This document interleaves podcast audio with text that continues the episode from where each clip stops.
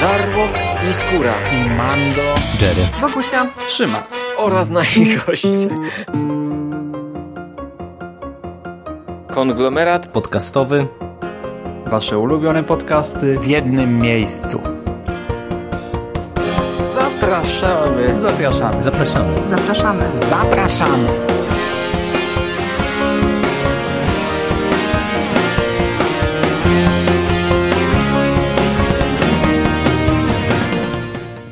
Witamy w Przekaście, czyli w przekozackim przeglądzie popkultury z przekazem. To jest w naszym regularnym cyklu podcastowych rozmów dla i twórców i przyjaciół konglomeratu o tym, co się aktualnie dzieje w popkulturze, w szeroko pojętej popkulturze. W dzisiejszym odcinku z numerem 8 spotykają się z Wami Michał Dżeryrakowicz, cześć. Cześć. Rafał Sik-Siciński, cześć. Cześć. I Hubert Mandos-Pandowski, witam Cię. Cześć. I Szymon Trzymas-Cieśliński, czyli oryginalna czwórka e, przekastu. Tak. Nagraliśmy w tym składzie I- chyba pierwszy, jeśli dobrze pamiętam. Pierwsi Avengersi. Tak. Pierwszy skład. Ciekawe, kto pierwszy zginie, kto pierwszy zdradzi. I skoro w sumie o Avengersach mowa, to może zaczniemy od newsów związanych z Marvelem. Cóż, no pojawiły się nowe trailery do Ant-Mana i Osy. No i jak tam wasze wrażenia, oczekiwania? Bo ja wam powiem, że ten rozszerzony trailer sprawił, że znaczy u mnie coś umarło chyba. Jakoś tak, e, nie wiem, nie potrafię się jarać tym filmem. W ogóle pierwszym Atmanem w sumie też się jakoś szczególnie nie cieszyłem na etapie zapowiedzi. E, Samym filmem też tak średnio, ale teraz tak oglądałem ten zwiastun i tak sobie pomyślałem, Boże, dopiero minuta minęła, może dopiero dwie minęły, dopiero trzy. Jakoś mi się ciągną Ale to strasznie. znaczy sam zwiastun to był krótszy, nie? Bo to były dwa sklejone, to co ty widziałeś. Ale ja właśnie przeciwnie. Pierwsze zwiastuny ok, tylko że tak trochę mi się wydawało, że będą jechać na tych samych żartach, bo tam zawsze puenta była z czymś powiększonym. Tutaj też oczywiście jest, ale yy, tak jak Sik wkleił ten trailer, to ja go wtedy sobie nie odpaliłem, natomiast ostatnio widziałem go cztery razy w kinie pod rząd, bo leciał jako pierwszy przed, przed solo i bardzo mi się podobał. Już od pierwszego razu bardzo mi się podobał. E, Po pierwsze jest fajnie zrobiony, bo ja lubię trailery, jak nie są według takiego schematu zrobione. E, Jest, jest pewien schemat trailerów, który się bardzo często powtarza. Tutaj aż tak go nie widać. Tu jest bardziej pod muzykę zrobiony, po, pod rytm muzyki i tak dalej. I mnie on bawił. Mnie się podobał. Ja jestem bardzo na tak po tym trailerze. No ja wam powiem, że y, trochę mam tak jak Szymas, trochę mam tak jak ty, Mando, bo z jednej strony ja jakoś przesadnie na tego drugiego Ant-Mana nie czekałem, bo tak jak y, sama postać jest dla mnie w porządku, y, to ten pierwszy Ant-Man jakoś mnie nie kupił. Wszyscy się tym filmem ekscytowali, była podjarka, że to robi Wright, który ostatecznie się pod tym filmem nie podpisał, ale niby tam było czuć tak bardzo jego ducha i tak dalej, i tak dalej. E, Tyle się mówiło, że to taki powiew świeżości, że komediowy Marvel w pełni i tak dalej, i tak dalej. E, Ale dla mnie to była w sumie taka popierdółka do obejrzenia i do zapomnienia. Ja pamiętam, że jak e, kończyłem seans, to w zasadzie już nie wiedziałem, co tam było na początku filmu. I w związku z tym ja na tego drugiego Antmana specjalnie nie czekałem. Ten pierwszy trailer jakoś mnie nie kupił, ale ten drugi, właśnie szczególnie jak go zobaczyłem na ekranie kinowym, e, to jakoś podziałał i jakoś e, mnie to chwyciło. E, Nadal jakby nie czekam ze specjalną ekscytacją na, na, na ten film, bo myślę, że w gruncie rzeczy to będzie po prostu sequel zrobiony w myśl złotej zasady sequeli, czyli będzie po prostu wszystkiego więcej, ale mniej więcej to samo, ale dla mnie jest to w porządku, tym bardziej, że. Przeciwnik będzie ciekawszy. To, raz, że będzie przeciwnik ciekawszy, a dwa, że to, co bym chciał y, jakby wyróżnić, to, co mam nadzieję, że tutaj będzie grało, to to, to y, co mi się wydaje, że fajnie grało w e, trailerze, czyli e, właśnie Ant-Man i Osa. W ogóle nie, nie mogę. Jak... Brawa za polski tytuł, jest tak, świetny. tak, no nie, nie wiem w ogóle, kto, kto wpadł na pomysł, żeby zostawić jedno w oryginale, a drugie po polsku, ale, ale okej. E, W każdym razie e, dla mnie e, jest fajna chemia pomiędzy tymi postaciami. E, Oni są dobrze prowadzeni w tym trailerze e, i dla mnie to działało. I jeżeli e, dobrze to zostanie rozplanowane w tym filmie, to e, ja mam nadzieję, że to będzie ciekawszy po prostu film niż ta pierwsza część, która była no, takim dosyć standardowym e, origin story. No, według mnie będzie to na pewno bardziej komediowy film niż pierwsza część. To znaczy, w pierwszej części Louis, grany przez Michaela Pennę, e, robił bardzo dużą robotę. On nadal będzie obecny, bo widzieliśmy go na trailerze. E, natomiast... Mm, Wydaje mi się, że tu będzie dużo bardziej taka zabawa właśnie z tym powiększaniem się i zmniejszaniem. E, widzieliśmy w, w Kapitanie Ameryce w Wojnie Bohaterów pierwszy raz, że e, Scott Lang się powiększył, bo tego nie było w Ant-Manie, prawda? On się tylko zmniejszał Mhm, w Ant-Manie. tak, tak.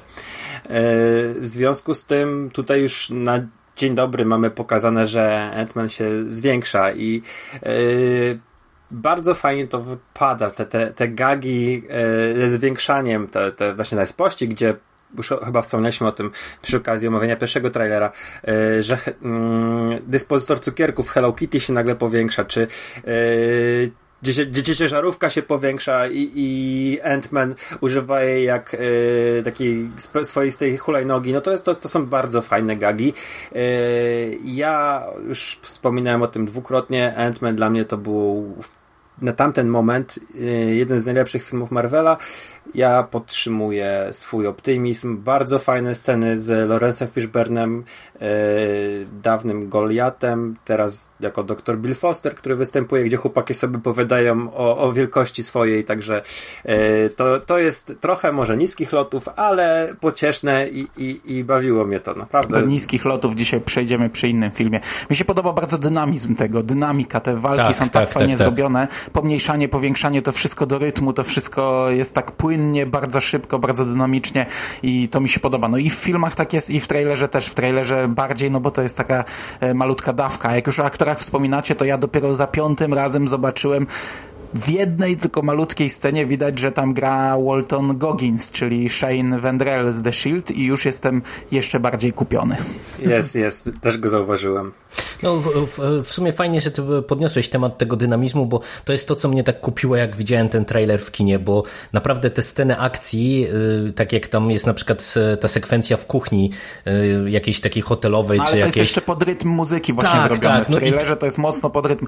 A też w tym samochodzie, jak wiesz, wpada pojawia się między dwoma kolesiami i nie uderza ich, tylko zmniejsza się w momencie, jak jeden chce kolbą karabinu ją uderzyć i trafia Tak, tak, tamtego. tak. I wtedy się powiększa i ciachnie. I to jest wszystko takie bach, bach, bach, nie? Po, po, po, pod rytm zrobione. Także w trailerze to bardzo fajnie wypada. No, oby tak to wyszło też w finalnym dziele. No i skoro już jesteśmy przy Marvelu, to jeszcze dowiedzieliśmy się, że prawdopodobnie w, dwu- w kolejnym, w drugim Spider-Manie powróci Sęp i pojawi się Mysterio jako główny złol. No i jak tam? Macie jakieś oczekiwania? I, I czy- o tym nic nie powiemy.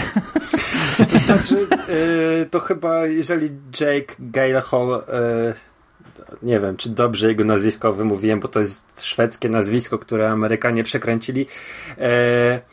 Mm, jeżeli on rzeczywiście stara się o, o rolę Złola w nowym Spider-Manie, to oznacza, że już chyba definitywnie nie zobaczymy go jako Batmana. Bo przecież y, w jakimś momencie były dosyć mocno zaawansowane rozmowy między Warner Brothers a, i DC a Jake'iem y, i on miał grać w tym The Batman, czyli filmie reżyserowanym przez Afflecka. I to jest mm, z jednej strony trochę smutne, bo to jest świetny aktor i ja bym go chciał bardzo zobaczyć jako Batmana. E, taka osobista preferencja. A z drugiej strony bardzo fajnie, że e, Spider-Man Homecoming 2 znowu stawia na nieograną postać Złola. Bo i no tak jak Michael Keaton grał Sempa, to i Mysterio też jest tak mało znany. Ja go powiem szczerze, kojarzę przede wszystkim z serialu animowanego y, tego z lat 90. I ty, tyle co, co wiem, to on ma bardzo praktycznie identyczny origin e, w komiksach, czyli to jest spec od e, efektów specjalnych, który mm, potrzebuje hajsu i wschodzi na tą ścieżkę zła i, i wykorzystuje hologramy i efekty specjalne po to, żeby napadać na banki mm, i zdobywać pieniądze. Mhm. On jest chyba kaskaderem i iluzjonistą jednocześnie, nie? I tam właśnie to można fajnie wykorzystać w sumie w fabule, ale ja też go kojarzę z tego serialu i ja mam wrażenie, że tam on był beznadziejnie prowadzony, po prostu był totalnie jakoś tak zawsze z boku, bez problemu pokonywany i w sumie to jestem bardzo ciekaw, jak go wprowadzą tutaj do naszego MCU, bo no pewnie widzą w nim jakiś większy potencjał i może być naprawdę ciekawie. No ale podobnie było z Sempem w tamtym serialu. Yy, Vulture w yy, Spider-Manie tym animowanym był starym dziadem, który się za pomocą jakiejś magicznej tablicy odmładzał i też był yy, przeciwnikiem na, na 3 minuty walki w tym serialu. I yy, ja go również z tych komiksów, które czytałem w latach 90. jakoś specjalnie nie pamiętam. E, może występował akurat tych numerów, nie czytałem, ale... Ja Sempa akurat z komiksów pamiętam, z semików pamiętam, ale to była taka postać mhm.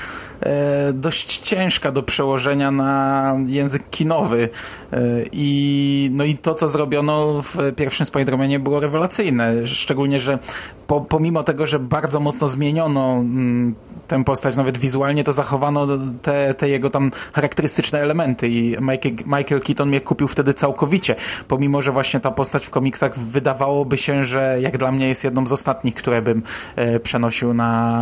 Mhm na, na, na, film. No ja bym się właśnie tylko trochę kłócił, czy Sęp to była tak anonimowa postać z punktu widzenia przeciwników Spidermana, no bo jakby wiadomo, że to może nie ta liga, co y, y, Doktor Octopus albo któryś z Goblinów, ale mimo wszystko, no to jak ja pamiętam Spidermana, to właśnie e, te zwierzęce y, postaci, ci zwierzęcy przeciwnicy Spidermana, to dla mnie to była zawsze taka no, żelazny skład, taki żelazny ale skład, nie? Ale chyba Vulture'a na przykład w Sinister Six nie było. Był. Poprawcie był, mnie, był? Był, był. Znaczy, na, na pewno był w tym oryginalnym Sinister Six, e, bo pamiętam, że w którymś podcaście nawet my mówiliśmy o tym komiksie E, ja nie pamiętam przy okazji czego, czy to nie był ten e, superbohaterowie Marvela e, o, o mhm, Spider-Manie tak, tak, tak. i tam był ten komiks z pierwszym pojawieniem się Sinister Six i tam na pewno był Semp właśnie okay. i ja go pamiętam z tych późniejszych komiksów z Semików tak samo, nie? No,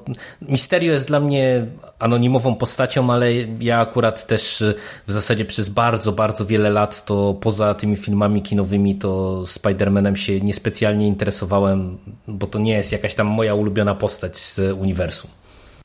Po seansie Czarnej Pantery po cichu liczyłem, że przeciwnikiem w nowym Spider-Manie będzie yy, Craven. I o, połączenie Cravena z Wakandą, i, który, który przybywa na polowanie do Nowego Jorku i poluje na Spidermana. Takie, takie miałem ciche, ciche nadzieje. Yy, no, może to jeszcze ja nie, zrobią. Ja nie cierpię tej postaci. W ogóle mnie Craven Łowca to jest jakaś nie wiem, coś tak absurdalnego i właśnie taki relikt dawnych czasów, którego zawsze jak się pojawia w o Spider-Manie, to się łapę za głowę i mówię, Boże, znowu on.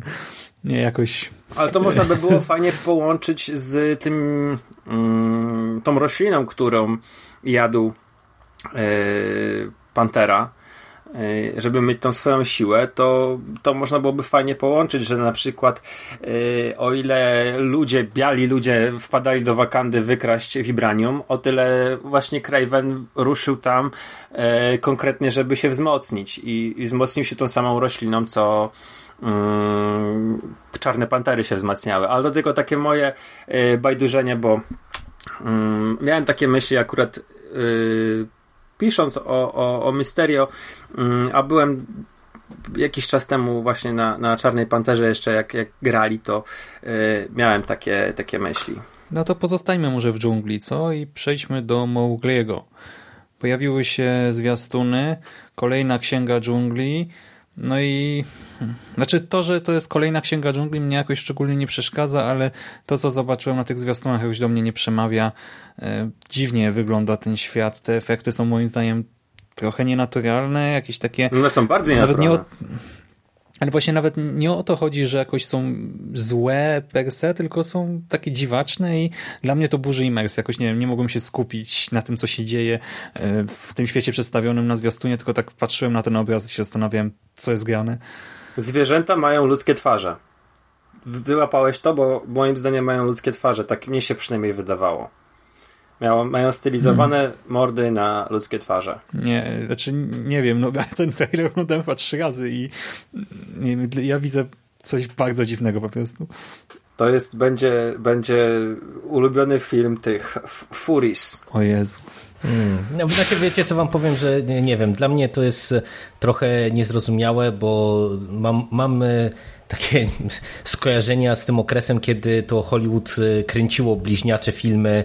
E, wiecie, jak tam były te dwa Armagedony w krótkim okresie czasu i taki mhm. był okres, gdzie po prostu na potęgę różne studia brały się za ten sam temat. E, no bo przecież w sumie teraz całkiem niedawno mieliśmy Księgę Dżungli, tę od Disneya i ona była dobrze przyjęta. W sumie nie do końca rozumiem, po co robić kolejną e, wersję tego filmu tak szybko. E, można niby powiedzieć, że to jednak ma być coś innego, no bo ja jeszcze zanim zobaczyłem ten trailer, to e, tak słyszałem o nim, że to niby ma być taki gritty film, bardziej, wiecie, mroczny, naturalistyczny, realistyczny, ale ja do końca nie, nie wiem skąd takie głosy, bo jak zobaczyłem ten trailer, to mm, owszem, ten świat y, może wygląda trochę bardziej y, brutalnie y, w, w kontekście samej opowieści, no bo tutaj mamy ten motyw taki Mowgliego jako tego dziecka skrzywdzonego przez tych złych białych, ale żeby to było jakoś specjalnie inne od tego, co w wielu filmach e, e, i wariacjach na temat Księgi Dżungli dostaliśmy, to ja tego nie czuję. No, nie wiem, dla mnie to wygląda po prostu na taki dosyć zbędny, zbędny film i kompletnie, przyznam się wam szczerze, że mnie ten, to dzieło nie interesuje. Andy Serkis zaczął kręcić swój film w momencie, kiedy powstawała wersja disneyowska i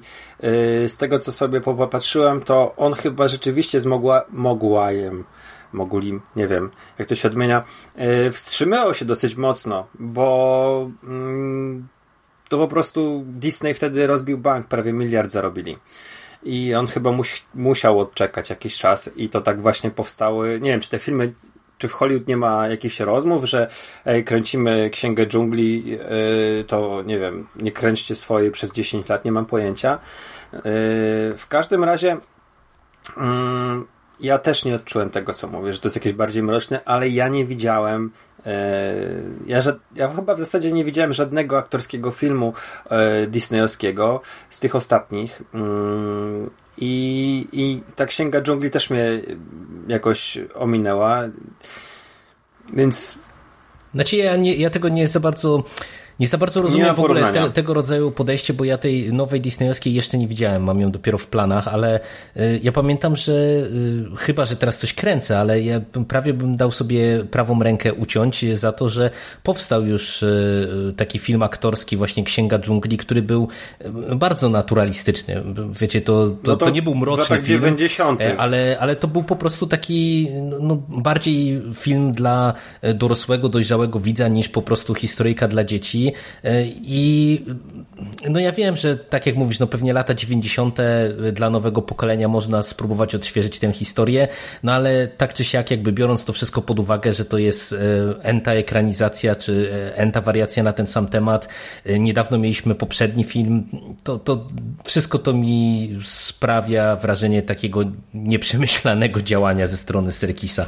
No ale nie wiem, być może chciał się pobawić, no bo jednak wiecie, tutaj mamy sporo tych efektów specjalnych, y, tego motion capture, y, z którego on przecież słynie, więc nie wiem, być może to było dla niego jakieś takie wyzwanie, żeby zanimować i przedstawić te zwierzęta i, i dużą ich ilość i, i może to był jakiś dla niego priorytet. Y, no nie wiem, ciężko powiedzieć. No zobaczymy, jak to finalnie wyjdzie. To znaczy, ta, ta księga dżungli z lat 90., bo może nie o to ci chodzić.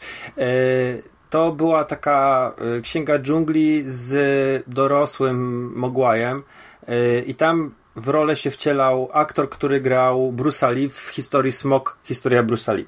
Tego jestem pewien, bo akurat no, ja jestem fanem Bruce'a i, i widziałem ten, ten, ten film wielokrotnie.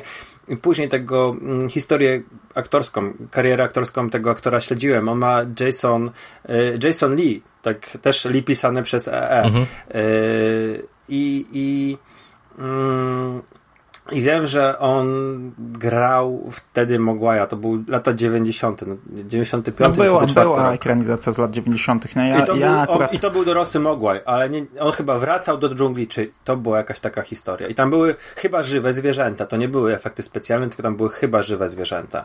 No to też była ekranizacja jedyna aktorska, jaką ja widziałem w latach 40., w 42. Tak, tak, tak. Ze Mhm. Złodziejem z Bagdadu, z e, Sabu. No to tam też e, jedyne, co mogłeś mieć, to żywe zwierzęta. No dla mnie, ja wam powiem, że ten trailer to była masakra jakaś, no tylko, że absolutnie targetem nie jestem, no ale obejrzałem, żeby, żeby mieć obejrzany i, i nie, absolutnie.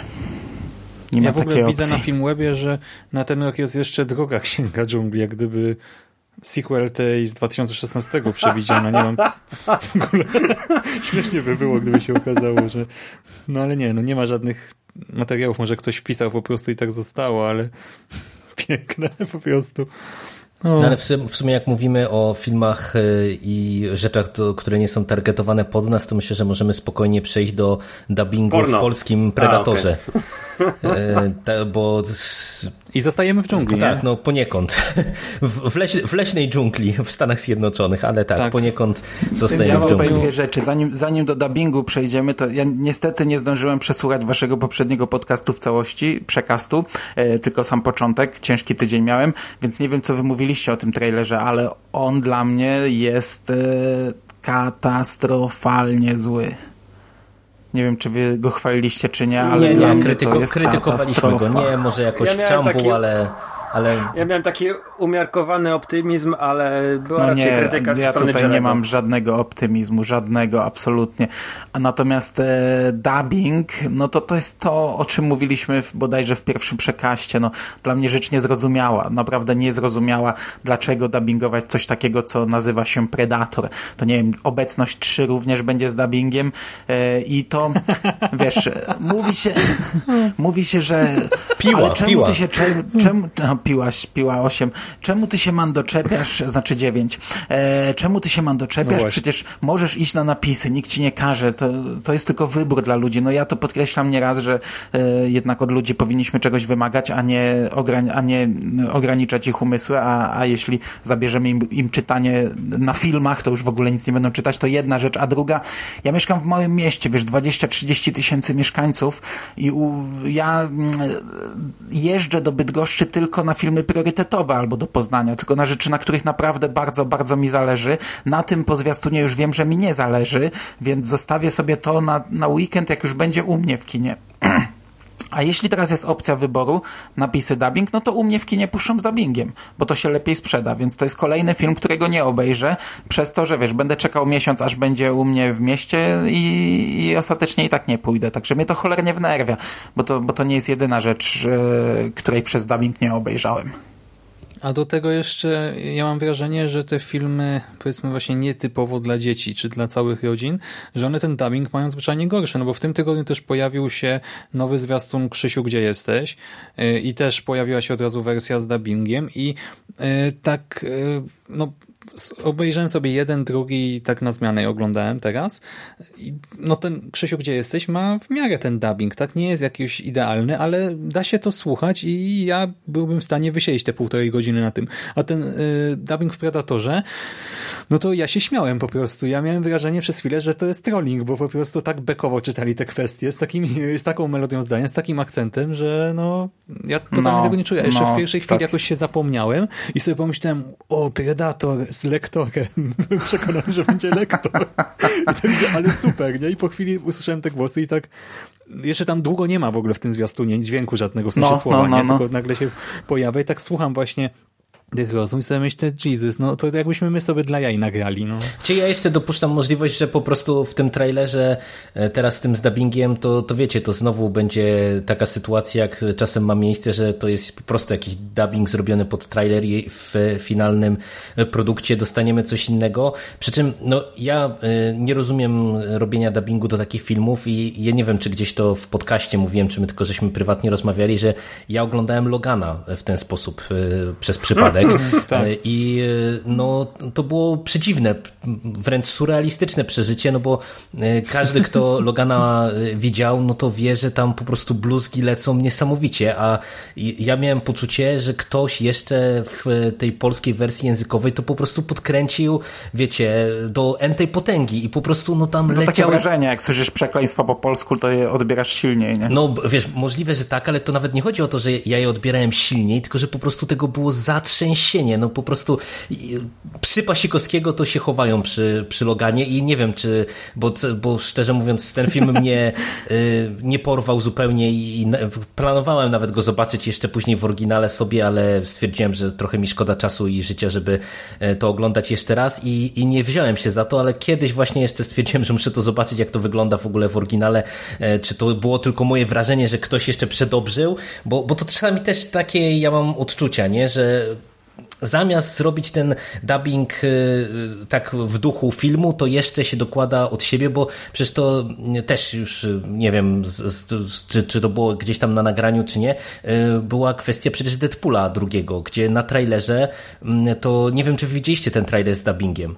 To przecież jak się w, włączyło trailer, trailer z dubbingiem i trailer ten oryginalny, no to po prostu to nie dość, że to brzmiało fatalnie, to po prostu my żeśmy jeszcze dostali dwie zupełnie różne ścieżki dialogowe. I to nie to, że wiecie, takie, taka sytuacja, jak czasami jest, jak to się mówi, te y, żarty rodem z, od Bartosza Wierzbięty, który po prostu przekładał na polski y, niektóre te żarty w, w animacjach, które nie do końca by mogły być zrozumiałe dla dla e, dzieciaków w Polsce, czy dla nawet starszych widzów w Polsce, tylko po prostu mieliśmy zupełnie, zupełnie inne dialogi, nie? To, to jest dla mnie kompletnie niezrozumiałe i też nie wiem, na ile ten Deadpool w kinie poleciał ostatecznie w takiej wersji, e, no ale jeżeli ktoś zdecydował się na taki ruch, to, to naprawdę karny kutas e, totalnie. A jeszcze takie pytanie, bo ja nie obejrzałem drugiego trailera do um, Kubusia Puchatka, do Krzysiu, gdzie jesteś i trochę lepiej to teraz bierasz Szymas, czy, czy jednak yy, tak jak mm, na początku narzekałeś na ten dubbing, że coś jej tam nie gra, Mm, nie, teraz właśnie lepiej i znaczy w ogóle zaskoczył mnie Krzysiu, bo y, tam y, Kubuś z ekipą y, wyglądają tak w sumie niekoniecznie jak dla dzieci. Są tacy trochę starzy. Są creepy, są życie. mega creepy. Stary, ja w ogóle się zas... ja, ja pamiętam, jak pierwszy raz tu o tym mówiliście, o tym filmie, to ja się pytałem, czemu my o tym gadamy? A wy gadacie już chyba trzeci raz o tym filmie, pomimo, że dwa trailery się pojawiły. Ja go obejrzałem e, i on był przerażający. Pierwszy raz pojawiła się cała ferajna i te zwierzaki są dziwaczne. Ja bym tego nie chciał oglądać. Mnie teraz korci, żeby do kina pójść. Ja nie żartuję. Zresztą zapowiada się naprawdę ciekawie, no. I w ogóle kła po uchu, ale Tygrysek wygląda jak miał 99 lat, no i już po prostu... Tygrysek jest straszny, no. E, ja prawdopodobnie na to pójdę do kina. Ja, ja wiem, że nie pójdę na to kina, ale dzisiaj jesteśmy w centrum handlowym i jesteśmy z okazji Dnia Dziecka w sklepie jakimś zabawkowym i są zabawki e, Disneya i między innymi właśnie Kubusi Ferajna i... Ale jest mojego... taka wersja właśnie rodem z filmu, taka creepy, menelska? Nie, nie, nie, nie, nie, nie. I my, my, myślałem, że jest taka edycja teraz. Kubuś i przyjaciele Menel Edition. nie, nie, nie. I matka mojego dziecka mówi, e, a wiesz, że będzie aktorski film e, o Kubusiu? Ja mówię, naprawdę? Ona mówi, tak. Gra Iwan McGregor. Ja mówię, okej. Okay pójdziemy, prawda? Ja, yy, serio? No tak, tak, no wiesz, że jestem fanką Kubusia ja czytam młodej Kubusia. Ja mówię, tak, wiem, ale nie wiedziałem, że będziesz na to chciała iść. Nie, no to wygląda fantastycznie. No i tak prawdopodobnie będę na, tym, na to szedł. no to dialog zrobicie. O, to co, to może pozostaniemy przy właśnie powiedzmy postaciach dla dzieci, ale w trochę innej formie. The Happy Time Murders. Czyli jak to ująłeś Siku mapety dla dorosłych no jak tam wasze wrażenia? Ja jestem bardzo na tak. Jakkolwiek głupio by to nie zabrzmiało. Nie wiem, czy ktoś z was oglądał to Meet the Feebles, e, e, czyli jeden z tych wczesnych filmów Petera Jacksona, właśnie z takimi e, kukiełkami, mapetami w nieprzystających do siebie rolach. Nie, ale... My to Mando kiedyś oglądaliśmy na zjeździe, tylko mm, to Mówisz? był taki mieliśmy stan, że ja, ja to słabo pamiętam, a ty chyba zasnąłeś. e, więc my to kiedyś oglądaliśmy we dwójkę, czy większą grupą, bo to przywiózł taki nasz znajomy z Krakowa Mike yy, i obejrzeliśmy to. To nawet chyba nie miało wtedy polskich napisów i, i to był taki dosyć yy, ciężki seans. Ja pamiętam tylko, że tam dużo seksu było. Nie, no chyba. tak, to, to jest dosyć ciężki mhm. seans, ale y, to są dalekie skojarzenia, bo to jest widać inna tonacja tego filmu, ale y, ja jestem kupiony. Ja nie mam problemów y, z Melissą McCarthy. Ja wiem, że to jest pani, która jest mega hejtowana w internetach i w zasadzie większość filmów... A czemu? Za co? Bo ja nie mam pojęcia, kto to jest. Ja ją hejtuję i nie lubię strasznie. No, za co? Za to, że ona reprezentuje taki, powiedziałbym, powiedziałbym, niski humor w wielu swoich filmach, e, slapstickowy, wulgarny często i tak dalej, i tak dalej, ale właśnie ja mam wrażenie, że... Prostacki, nazywaj rzeczy po imieniu, to jest prostacki humor e, najniższych lotów, tylko on, mężczyźni potrafią humor niższych lotów jeszcze pokazać, bo nie wiem, facetowi wypada jeszcze się bardziej zniżyć. Natomiast Melissa McCarthy, no to jest, mm, to jest prostacki humor, no. Przepraszam, że ci przerwałem. Nie, no, no Ale to jest aktorka, no, no to jest ona aktorka, gra tak, tak, tak, napiszą no, rolę. To... Ja, ja z nią e, w, widziałem kilka filmów i w niektórych dla mnie była bardzo w porządku, dla, w niektórych e, średnio, ale to była kwestia często filmów, tak jak właśnie Mando mówi, że to jest po prostu kwestia rozpisania roli.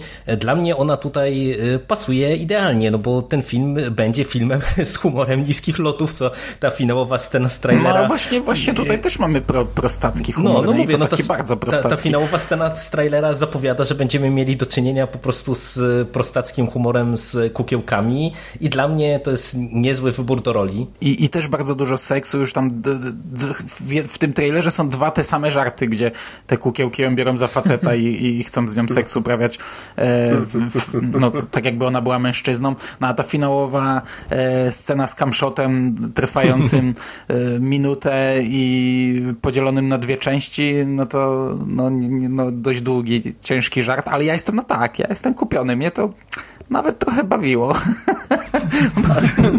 Tutaj jest takie połączenie z pierwszym tematem, bo ten camshot to jest taka pajęczyna. Pamiętacie, były takie sprzedawane pajęczyny Spidermana w puszce i tym się psikało. I to, to jest pajęczyna Spidermana. Wow.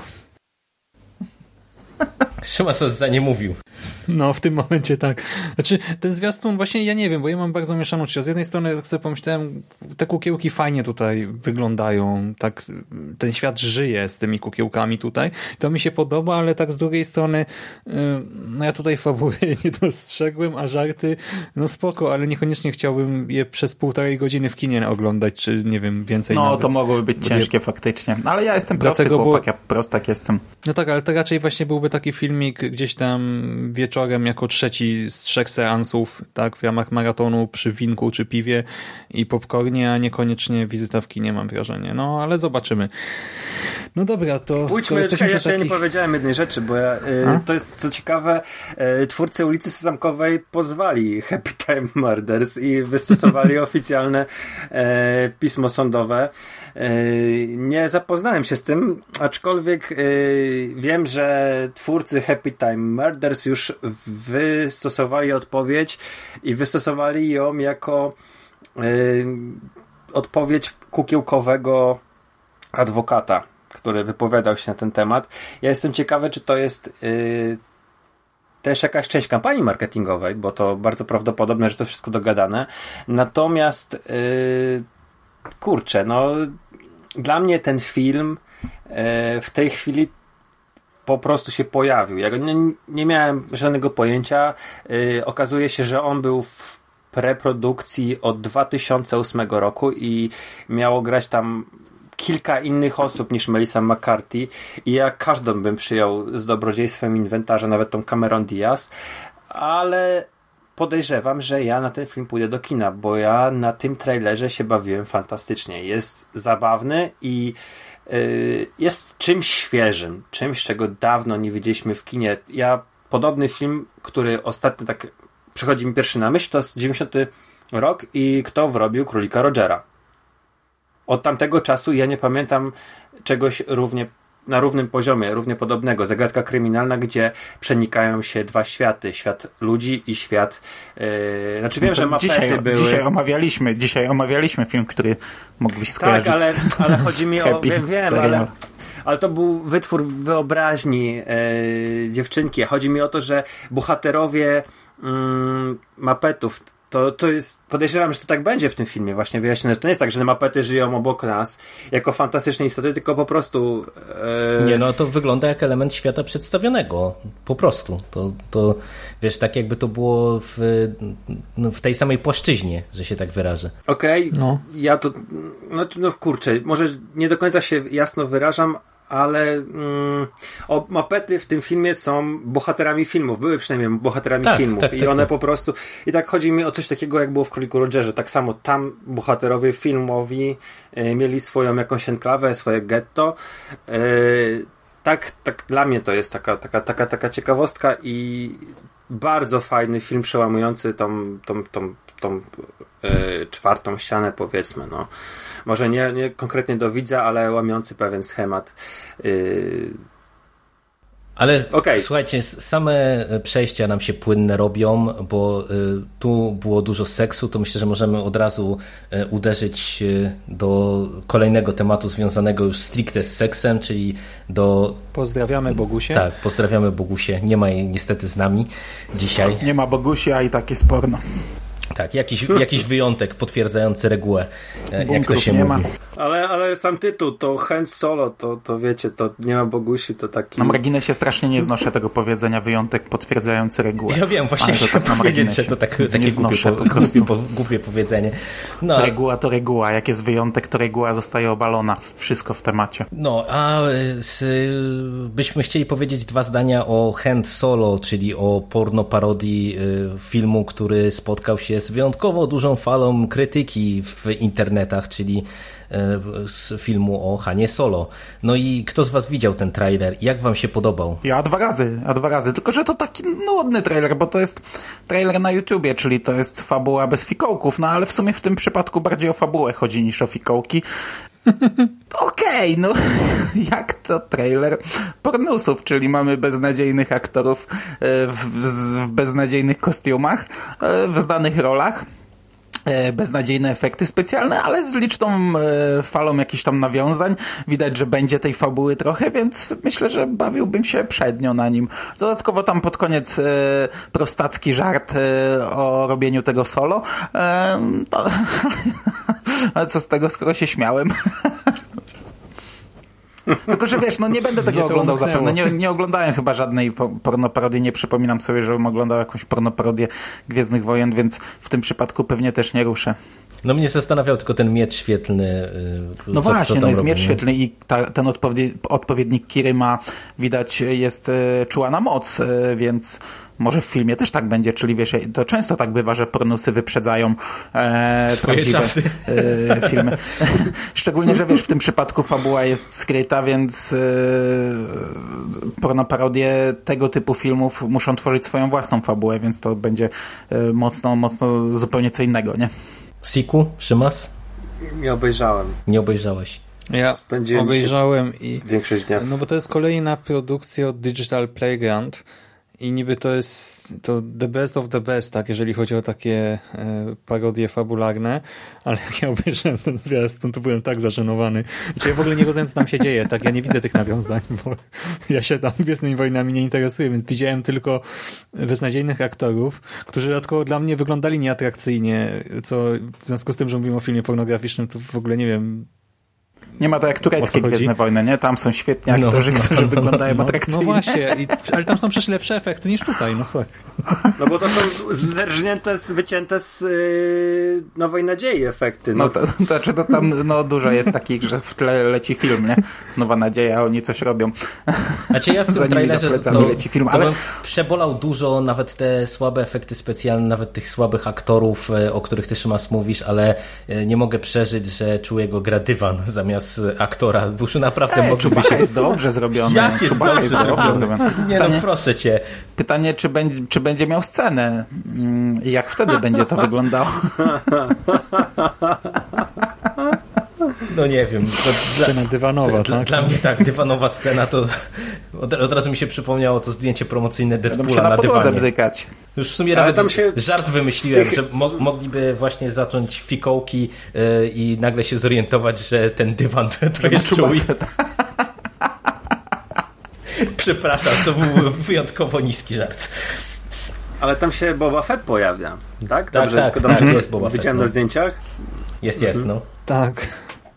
Chyba, w sumie ja nie wiem, ale, ale to Ma- był żart na ten temat, dlatego... Ma tutaj na, na zbroi ma DP napisane. Nie wiem, czy to jest tak oryginalnie miał na, na zbroi. Nie no, to jest e, skrót od Digital Playground. Playground, nie? Nie, to nie jest skrót od DJ, DJ Playground i nie jestem pewien, że to nie jest skrót od tego. No i jest na pewno, no przecież Lando też ma DP na, na swojej... To jest Double Penetration, stary. Nie no, żartuję, nie, wiem, to jest, to jest taki głupi żart. Ale w sumie skoro i Lando i Boba mają, to może faktycznie Double Penetration. Ale ty się Siku Melisy czepiasz, tak? w temacie żartu. Dobra, to może skoro już tak mówimy o radosnych harcach na dywanie, to Mando, opowiedz jaki dokument ostatnio na Netflixie widziałeś. No co to ma wspólnego? Ty? No dobra, no, dobra, to przejdźmy do, do krótkiej recenzji, żeby trailerami nie zdominować e, całego przekastu. Tak, na Netflixie, na, nasz główny sponsor, dzisiaj jeszcze nie mówiliśmy, e, tak na marginesie pojawił się drugi sezon e, serialu o którym mówiłem w pierwszym przekaście, czyli The Toys That Made Us. Ja go jeszcze nie oglądałem, to są na razie cztery odcinki. To jest Star Trek, Transformers, Lego i Hello Kitty. E, po, odci- po odcinku na każde. Oczywiście bardzo polecam, bo to jest naprawdę dobry serial, pomimo, że w tym przypadku nie widziałem żadnego z odcinków. Natomiast w momencie, gdy ja wchodziłem, żeby sprawdzić e, ten serial, i o czym e, będą dane odcinki, to przypadkiem zobaczyłem, że pojawił się również film e, dokumentalny, już nie serial, który nazywa się Making Fun, e, The Story of Funko.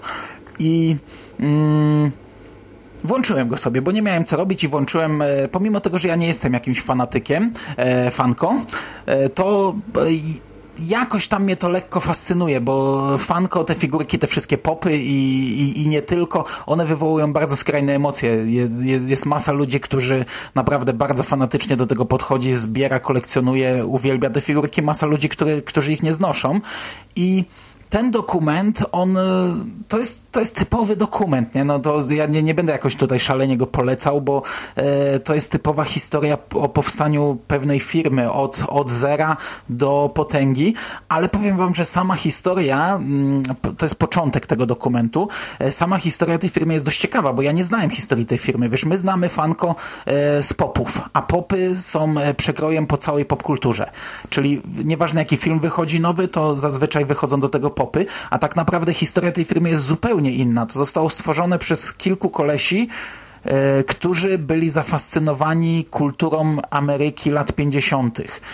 I oni założyli tę firmę w 1998 roku i przez 7 lat ona nie miała związku z dzisiejszą popkulturą. Oni tworzyli swoje własne figurki wzorowane na e, starych reklamach z lat 50., na starych e, bajkach z lat 50.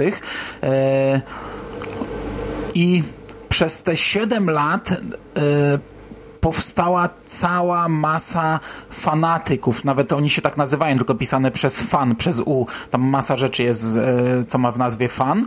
E, Wolontariuszy, oni działali na takiej zasadzie, że mm, mieli firmę w garażu, gdzie ojciec, matka wysyłali paczki, odbierali telefon na przykład z zamówieniem i wiesz, koleś udawał, że cześć, tu Mike, odsyłam cię do działu sprzedaży, odkładał na chwilę słuchawkę i mówił dalej, czołem tu John z działu sprzedaży i tak dalej, nie? To tacy bardzo luźni kolesie założyli, cały czas w krótkich spodenkach, w jakichś koszulkach, żują gumę, robili konwent na zasadzie takiej, że przyjechało około 200 osób, oni ustawili stoły i im dali płatki kukurydziane, które dostali od sponsorów do jedzenia i ci kolesie siedzieli, jedli płatki, a oni im tam e, opowiadali, e, ubrali się w fartuchy i udawali, że są doktorami i robili wzory na dobrą zabawę i tak dalej, nie? Mm masa wolontariuszy przy tym powstała. Przecież jeden koleś mówił, że nigdy nie był zatrudniony w firmie, ale przychodził codziennie pomagać i przez kilka lat tam z nimi pracował. E, na konwentach ponoć ludzie, wiesz, siadali przy stoisku i sobie rozmawiali o tym, o figurkach, rozmawiali, jak ktoś przychodził, to oni go kierowali i mu opowiadali, co tu może kupić i co i gdzie i tak powstała drużyna Fanko. E, oni przez jakiś czas to robili po prostu charytatywnie, bo lubili. Potem chyba zostali zatrudnieni. I tak naprawdę firma zmieniła się w 2005 roku, po siedmiu latach, gdy ten jeden ze współzałożycieli e, jakoś już dostawał na, na głowę, już był za bardzo zmęczony tym i odsprzedał ją koledze. E, I ten kolega w zupełnie innym kierunku poszedł. Właśnie wykupił, e, wykupił masę licencji na DC, na Marvela, na Gwiezdne Wojny. Przypadkiem stworzyli dopiero wtedy popy, bo robili projekty na takie mm, maskotki pluszowe wielkie i to na rysunku e, im się spodobało, że jakby to pomniejszyć i zrobić w plastiku, to wyjdzie, wyjdzie taka figurka z wielką głową, z tymi oczami takimi i, i, i to, to, co znamy dziś, to tak naprawdę mm, no, po, po, po wielu latach istnienia firmy w tym kierunku to poszło I, i na początku z tego, co oni mówili, ludzie wcale nie byli z tego zadowoleni, bo to jednak miało e, swoją bazę fanów, wiesz, takich e, zakorzenionych w tych latach 50., tak jak miałeś właśnie jakieś reklamy płatków kukurydzianych, gdzie tam jakiś, jak, jak, jakaś taka e, to sobie łatwo można wyobrazić te figurki, jak one wyglądały. Zresztą one na początku to były same bubblehead, czyli te e, główki latające. I potem ten, ten dokument się trochę zamienia w taką historię ludzi. Ludzie opowiadają różne rzeczy takie, wiesz, czy to, czy to jacyś ner, jak, jakieś nerdy opowiadają, że tam byli bici w szkole i później zaczęli zbierać figurki, czy to jacyś e, kolekcjonerzy, tacy naprawdę fanatycy, naprawdę, ale też na przykład mamy takiego boksera, faceta, który walczy, a e, prywatnie zbiera figurki pop i po prostu jak pokazywał swoją kolekcję, to e, wiesz, dwa różne światy, nie? I, I cały dokument jest zrobiony na zasadzie takiej wycieczki po Ameryce, czyli zatrzymywanie się w różnych miastach i albo na konwentach, albo e, ludzie żyjący w tych miastach opowiadają o, o, o sobie, jak zbierają, jak zbierali figurki. Ale ogólnie fajna rzecz, bardzo miło mi się to oglądało. No i właśnie to, że poznajesz historię, bo mało kto ją, mam wrażenie, znano. Ja nie znałem. A właśnie w porównaniu z tymi The Toys That Made Us, lepiej czy gorzej, czy podobnie? Czy... Eee inaczej trochę. Tam jest w pigułce, tam jest więcej ciekawostek, mam wrażenie, w tym, e, w tym serialu. E, masz skupione, wiesz, nie musisz oglądać w zasadzie całego. Masz skupione bardziej na uniwersum. Nie na mhm. historii firmy, tylko na uniwersum i też poznajesz masę ciekawostek dotyczących firmy, ale e, powiedzmy, nie wiem, jeżeli lubisz Star Treka, no to dostaniesz skondensowane, skondensowaną historię na temat Star Treka. Wydaje mi się, że chyba serial lepszy, ale też no, zupełnie inny. No tak, tak, tak. A jakie jest w ogóle wasze podejście do Funko? Tak prywatnie? Ja specjalnym fanem nie jestem, ale to jest kwestia tego, że ja w ogóle nie jestem jakimś wielkim fanem figurek. Lubię sobie bardziej pooglądać niż e, żebym miał potrzebę kupować cokolwiek, a z fanką mam tak, że niektóre te figurki mi się bardzo podobają, e, a inne w ogóle do mnie nie trafiają, także tyle. Mam podobnie. Niektóre mają fantastyczny design i pomysł przede wszystkim -hmm. i czasami jestem zaskoczony w ogóle, że taka postać jest wybrana, e, o której na przykład totalnie nie pomyślałbym, że zrobią, ale e, mój gust e, raczej, raczej nie, nie, nie, nie, nie pozwalałby na to, żebym sobie gdzieś tam ustawiał te, te figurki. I nie mam żadnej, nie mam żadnej. Aczkolwiek no, kilka jest, jest fantastycznych i, i, i, i właśnie to jest tak, fajnie to jest oglądać na obrazku, ale niekoniecznie chciałbym mieć to w domu. A mnie się one bardzo podobają, ale indywidualnie może nie. To znaczy niektóre faktycznie są zrobione przebajerancko, ale mnie się podobają kolekcje Funko. Jak widzę u ludzi właśnie całe regały e, zapełnione tymi figurkami, to mi się podoba bardzo. E, tylko, że no problem z tym, że to są kurcze dość drogie figurki, bo jakoś mi zawsze szkoda wydać 5 czy 6 dych na, na, na, na, taką figureczkę. Fakt, że to jest jedyne, to są jedyne figurki, które wyciągam z pudełek i stawiam sobie na półce, e, ale szkoda mi i właśnie teraz bardzo dużo przecież wyszło kingowych figurek. Ja cały czas w większości nie kupiłem. Mam trzy, trzy popy na półce z Kinga. Ale ty mi kiedyś w ogóle powiedziałeś, bo bu była taka sytuacja, że były te fanko, ale te minis takie, yy, które się kupuje w ciemno. One są w zamkniętych pudełkach, mm -hmm. nie mówimy o popach. I ja nawet chciałem kupić, a ty powiedziałeś, że jestem głupi, żebym tego nie kupował, ja nie kupiłem. Na jakimś konwencie tak była taka No rozmowa. pewno, tak ci nie powiedziałem głupi, jesteś, ja kupiłem. bo ja się ja zastanawiałem wtedy, bo ja się zastanawiałem, czy kupować wtedy planszówkę, czy karciankę Lock Key, czy to. No pijany że... byłem, albo nie chciałem, żebyś ze mną na piwo poszedł, więc powiedziałem ci, że głupi jesteś, choć na piwo, nie wiem, no nie wiem. Ja mam, ja mam Pennywise'a z takich małych e, zamkniętych w woreczku, tylko że no kupiłem to na eBayu, nie, już rozpakowane. E, Mhm. nie, nie kupowałem tego w ciemno. Ale a propos, Ale właśnie- tak, e, sorry, Szymasz, ci się jeszcze wetnę, a propos tego, co ty Mando powiedziałeś, że e, szkoda ci kasy e, trochę na te figurki, no to e, ja się jakby troszeczkę łamię pod e, jednym względem, bo jak e, e, ja parę razy byłem już chociażby z dzieciakami na tym e, dniu e, darmowego komiksu, czy na tych imprezach innych komiksowych, czy na Prykonie, e, to wiecie, to popy mają też pełno tych disneyowskich na przykład rzeczy e, i ja widzę, że dzieciaki bardzo do tego ciągną. Jak tam e, inne figurki jakoś ich specjalnie nie ruszają, e, to jak młoda zobaczyła tam Elzę na przykład z tych popów czy coś, to od razu było oj tata, tata, Elza i tak no, się patrz, po a prostu... moja się bawi... A moja się od lat bawi Frankensteinem z popów, bo w No, sumie zapomniałem, no, no, że mam, bo, no, bo kiedyś dostałem w tym, w tym horrorboxie y, je, je, nawet zapomniałem, że to mam i tym No bo, to, pozwoliłem bo, te, się bo te bawić, figurki jakoś tak kingowe- e, w kontekście designu i tego wyglądu, one mają coś w sobie takiego, że właśnie dzieciaki do nich lgną i, i mówię, to jest taki argument e, za tym, że ja się może właśnie kiedyś złamię i parę tych figurek e, nabędę. Nie dla siebie, tylko dla dzieciaków. Ale wiesz, Disneyowska też by fajnie wyglądała, bo mi, mnie się podobają tematyczne e, kolekcje. Ja jestem e, wielkim fanem e, szturmowców. Ogólnie bardzo podobają mi się szturmowcy w wszelkiej maści. I jeśli zbierałbym figurki, to zbierałbym figurki szturmowców tylko i wyłącznie wszystkich możliwych i chciałbym mieć taką, wiesz, kolekcję, e, kilka półek popów e, szturmowców różnych. E, No ale właśnie, kurde, no każdy pop tyle kasy, nie? szturmowców, może.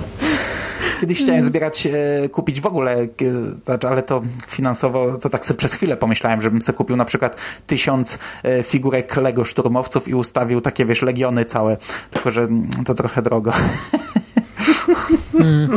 No właśnie, mnie początkowo w ogóle nie przekonywały popy, y, te pop winyle, bo no one wyglądają specyficznie i też kiedyś nie było tego tyle co teraz, nie? Bo teraz to naprawdę, tak jak powiedzieliście, każdy nowy film praktycznie, większy, dostaje od razu i to nie jedną, dwie, tylko zazwyczaj, nie wiem, 8, 10, 12 tych figurek. Dużo wariantów, nie jedna figurka, a pięć wariantów i to takich, że tam na przykład tylko kolor czegoś się zmienia, bo to też o tym mówili w, e, w tym dokumencie, że już na samym początku istnienia firmy e, to stosowali, że wiesz, był, była figurka trzymająca piłeczkę i e, pierdylion e, wersji z tą piłeczką i ludzie to zbierali, nie? Ale właśnie to jest mój problem, bo znaczy po pierwsze cena, tak jedna figurka jak się wyrwie gdzieś na jakiejś promocji, no to te cztery dychy, ale zazwyczaj sześć czy nawet więcej. Jak są te zestawy po dwie, cztery, to one często nawet wychodzą drożej niż pojedynczo. Ja nie wiem, jaki jest w tym sens, jeżeli chodzi o marketing, ale no tak to wygląda.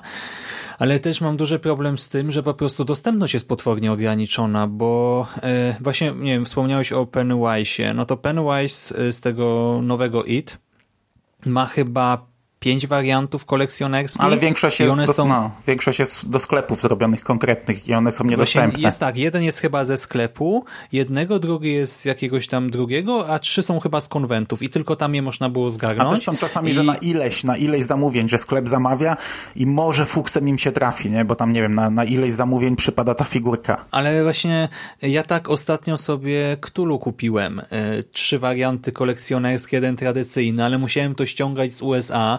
eBay takie po prostu podatki nalicza i to nie, że cło czy coś, tylko jakieś takie wewnętrzne tam ma teraz. No, trzeba kliknąć, tak, że akceptujemy e, warunki i po prostu tyle mi doliczył do zamówienia, że ja byłem załamany. Już nie mówmy teraz o konkretach, ale wydałem tak absurdalne pieniądze na cztery figurki i do tego właśnie ta cena sprawia, że gdy ostatnio miałem rocznego chłopca tutaj u mnie i rzucił mi tym Cthulhu na podłogę, znaczy rzucił, no po prostu wypadł mu, tak? No więc tak patrzyłem, Boże, żeby nie pękło, żeby nie quote. Ale no to jest fajna rzecz, nie? Są I- zasady, są zasady. Dzieciom trzeba od razu zasady wprowadzać. E, ale patrz, to nawet w Polsce, jak kupujesz premierowo, nawet nie mówimy o tych wariantach wielkich, no to kurczę, komiks jest tańszy od takiej figureczki. Nie? No, to w prawda, tym momencie, w prawda. dzisiejszych czasach. A przecież komiks był zazwyczaj tym takim wyznacznikiem cholernie drogiej rzeczy. A, a komiks ci jednak, no kurczę, jak mam wybrać, czy mam sobie zamówić komiks, a postawić e, figureczkę z wielką głową na półce, to jednak zawsze wybiorę komiks. A widzisz, mówisz o tym, że dostępność e, jest coraz mniejsza. Ja tego klasycznego Pennywise'a z e, 90 roku nie kupowałem bardzo długo, a on cały czas był dostępny. Nie kupowałem, nie kupowałem. W końcu okazało się, że on znika ze sklepów. Miałem jeden sklep, w którym jest, miałem kupić, zapomniałem, ktoś kupił. No i ja ci powiem, że masakra. Zamówiłem sobie z eBaya, wydałem na to dwa razy więcej niż normalnie, a teraz on wrócił. Jest kurcze we wszystkich sklepach. Nie wiem, czy to wznowili, czy o no co chodzi. powiedzieć. No wiem. Ale jak, jak sprawdzałem... jakiś czas temu za absurdalne pieniądze to kupiłem. No jak sprawdzałem Pennywise'a, jest ten wariant bazowy, jest wariant tam z innym kolorem, jest, nie wiem, z łódeczką, y, z, tam z balonikiem, z zębami, z włosami, które tam wiatr zawiewa y, i chciałem kupić cały zestaw, no to 200 dolców trzeba wyłożyć, plus podatek eBaya, plus wysyłka i w sumie wychodzi cię, nie wiem, 1000 złotych, tak, za tam 5-6 figurek, no super. To, znaczy ja mam jeszcze znajomych, którzy, no bo mm, Funko Pop to nie tylko popkultura, ale również i figurki sportowe i oni kilka serii tak, różnych i muzyka. E, akurat serio? To, NHL, to ciekawe, to, to nie wiedziałem w ogóle, że oni też takie rzeczy i NBA. robią. I tam znajomi na grupie się chwalili, że mają Derricka Rose'a e, figurkę pop i oni jedną figurkę gdzieś ze Stanów ściągali, bo to nie wiem, czy to była to był numer chyba dziewiąty, e, o ile dobrze pamiętam czyli to chyba było jakoś takimi ósemkami, czyli to była druga seria i ona była jakaś tańsza, ale z tej pierwszej serii e, to te figurki były jakieś astronomiczne kwoty, wiesz, właśnie jedna figurka była za, za tysiąc złotych nawet, bo tam wiadomo, że LeBron James był popularny, ale e, trafiali się mniej popularni zawodnicy. No tak, i... ale właśnie mówisz pierwsza seria, tutaj mówię o serii, która wyszła w ubiegłe wakacje, nie, więc no, już są ale takie to, to, ceny. To, to NBA nie, nie wychodziło jakoś dawno temu.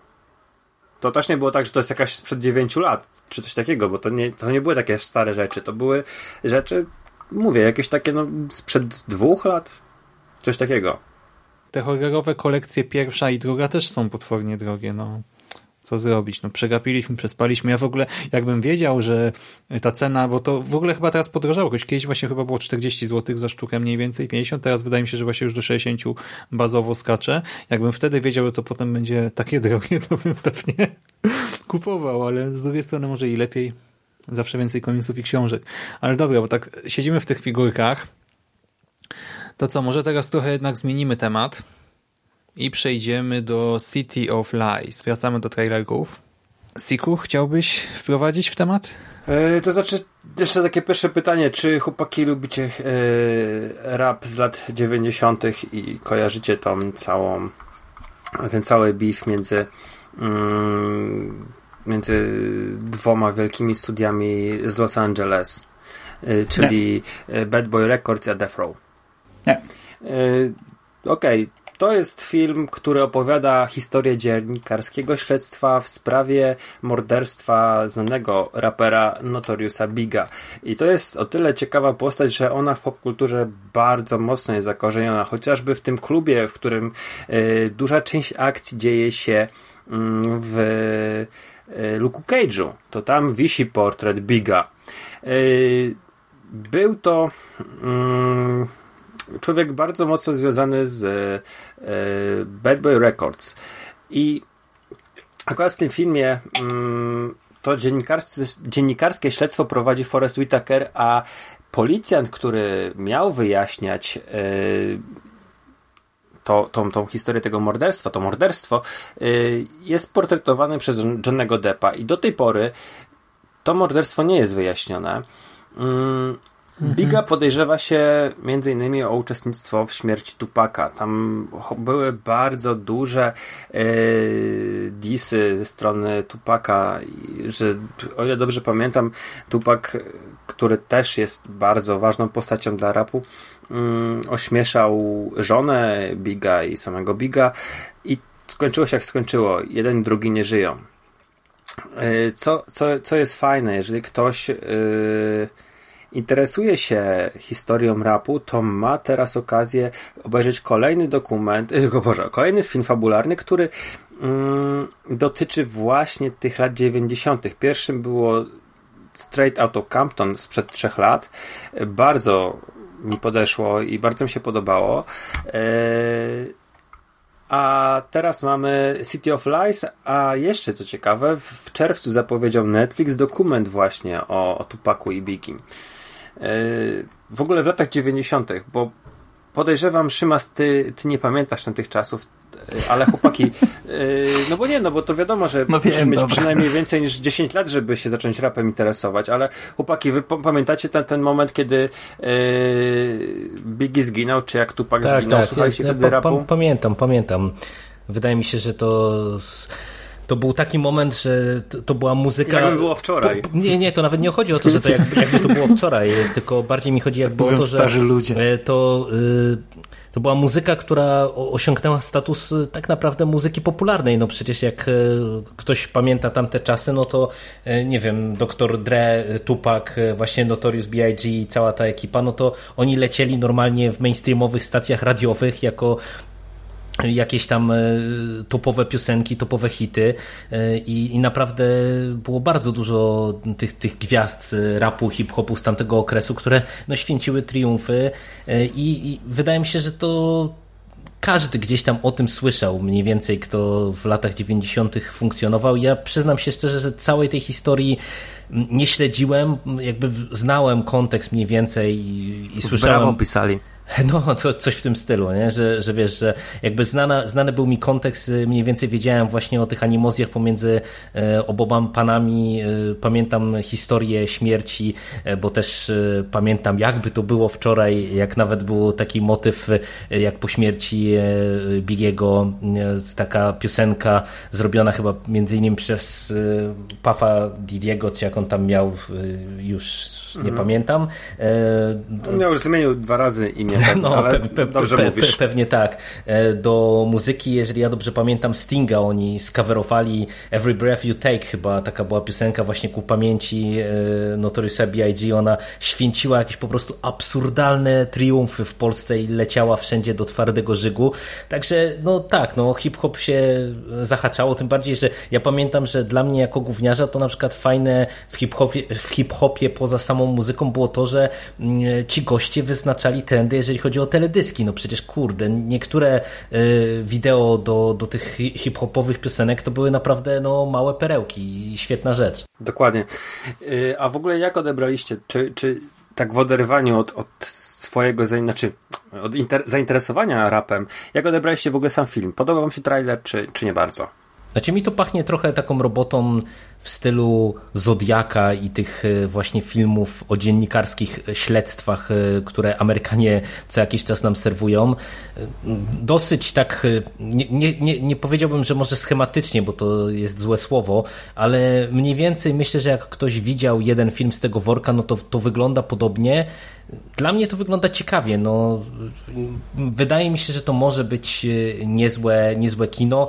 Przy czym no, dla mnie Ciekawe jest to, na ile to, że to jest tam nawet napisane w trailerze, że oparte na prawdziwych, na prawdziwych wydarzeniach, to gdzie nas fabularnie to prowadzi w tym sensie? Czy, tu, czy my tutaj dostajemy jakieś konkluzje i, i jakieś próby wyjaśnienia tego wszystkiego, czy, czy to będzie takie, wiecie, ślizganie się po powierzchni, ale tak a, pro, a propos samego trailera, to jeszcze jedna rzecz mi się spodobała, bo w roli jednego ze złych policjantów jest jeden z, z, ze złoli z lat 80. po prostu i 90. z różnych filmów. Teraz ja nie pamiętam nazwiska tego aktora, on jest mega charakterystyczny. On między innymi w Masce z Jimem Carreyem grał tego głównego złego też. Nie, wiem, nie wiem, czy zwróciliście na gościa uwagę w trailerze. To, to też jakoś mnie nie, kupiło nie po prostu właśnie jako, jako złego policjanta, że go umieścili.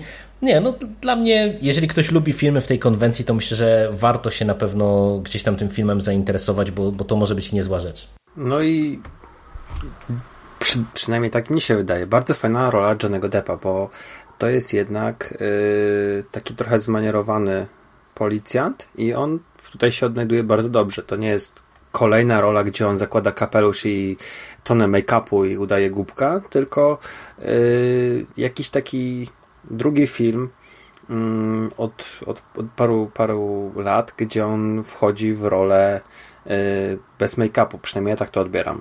Ja go nie poznałem w ogóle tutaj, szczerze mówiąc. Znaczy, ja go w ogóle rzadko poznaję, szczerze mówiąc, tak jakoś z twarzy czy coś. I dopiero potem się dziwię, jak wchodzę na IMDb. Ale tutaj rzeczywiście wypada nieźle i w ogóle mam wrażenie, że to będzie film nawet dla osób, dla których ta historia w ogóle nie jest istotna czy coś. No, ja nie wiem, czy po prostu jakieś fakty się w sprawie pojawiły, czy coś, no bo czytałem troszkę, tak? I o Tupaku, i o Notoriusie swego czasu, ale to właśnie nie moje czasy. Ja to ledwo pamiętam, nie wiem, Śmierć Magika, czy premierę ósmej mili, a tych wcześniejszych czasów, jeżeli chodzi o muzykę, to prawie w ogóle. Ale tutaj ten trailer rzeczywiście, no to niby nie jest nic specjalnego na tle innych podobnych filmów, ale z drugiej strony też w żaden sposób im tym takim ciekawszym produktom chyba nie ustępuje. Tak? Zapowiada się ciekawie, czuć napięcie. Chętnie poznam. Chociaż nie wiem, czy w kinie, bo w sumie na takie filmy raczej do kina nie chodzę, no ale zobaczymy. I cóż, skoro właśnie cofamy się w czasie, to może powiedzmy jeszcze słówko o Blackwater, co? Czyli o filmie, który wskrzesza dla nas Jean-Claude'a Van Damme i Dolpha Landgena. Czy wskrzesza to? Wskrzesza, no oni wiesz, oni w sumie teraz regularnie grywają w filmach, nie może... Znaczy, wiesz, jest to kolejny film, gdzie oni razem zagrali. Mhm, tak, tak. E, I, i, i dawno, nie, nie, znaczy dawno, no niezniszczalni byli kilka lat temu. No e, nie, ten, Uniwersalny Żołnierz, któraś tam część A, no, z... No, no, no, no, cały czas nie dojechałem Atkinsem. do tego cały czas do tego nie dojechałem. Ja ten trailer Blackwater widziałem jakiś czas temu, gdy teraz robiłem moje seriale z Jean-Claude Van Johnson i w sumie od razu chciałem złapać za ten film. Od razu chciałem go, bo, bo on już jest dostępny, tak? Y, tak, Czy to dopiero jest zapowiedź? Czas temu. Ale no, od razu się, chciałem, wiem, chciałem złapać, recenzje. obejrzeć, nawet nagrać podcast. Przy czym ja wam powiem, że ja średnio śledzę ten rynek DVD mm, z aktorami właśnie z tamtej epoki. E, trochę mam o to żal do siebie, bo to są moi bohaterzy e, z bardzo fajnych lat i w sumie chciałbym te filmy pooglądać, ale wiem, że większość z nich, no, wiele z nich jest, jest, jest nie, naj, nie najlepszej jakości i to też takie trochę smutne jest e, widzieć tych bohaterów e, w takiej, w takim momencie, e, w takim miejscu i, i w takiej formie, ale nie wiem, no spróbuję I, i w ogóle, no właśnie chciałbym, chciałbym jakoś tak e, głębiej wejść e, w to kino kopane, które jest teraz serwowane już na rynku, e, nie, nie kinowym. Hmm, to podsyłaj w ogóle wszystko, Mando, bo też mam na to ochotę. E, w, w ogóle ten trailer tutaj, no on wygląda biednie, dość mocno, ale z drugiej strony e, mnie się tam trochę no ja się tam trochę cieszyłem, jak go oglądałem i mam wrażenie, że powiem wszystko wzbudza więcej emocji niż zwiastuny tych wszystkich filmów Sigala na przykład, które w Polsce do jakichś gazet były dodawane przez jakiś czas, wiem, bo mój tata to zbierał i potem jak po prostu oglądałem fragmenty, to tak siedziałem i tak aha, fajnie, no spoko.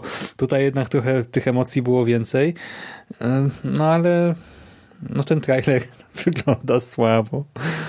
Hmm. To znaczy powiedzmy widzom jedną rzecz, że on się dzieje na łodzi podwodnej. Prawdopodobnie w dużej części filmu będzie akcja osadzona na łodzi podwodnej, więc ciężko wymagać od, od filmu z tak bardzo ograniczonym miejscem akcji jakichś super mm, nie wiem, wizualów. Natomiast yy, jeszcze tak wracając do Jean-Claude'a Van Damme, no to on sobie tam na własne życzenie mm, spierdzielił karierę i ja nie widzę u niego powrotu na szczyt. On będzie grał w takich filmach, bo ja nie, nie, nie oszukuję się. Blackwater jest filmem klasy B i, i to jest, to widać, że to jest yy, straight to DVD, tak? Tutaj nie ma coś Ale mi się wydaje, że to już no, żaden z tych aktorów y, raczej do tego y, kina klasy no, A. gra w Aquamanie gra przecież. No, gadaliśmy Aquamanie, No, no okej, okay, no ale to, to, to...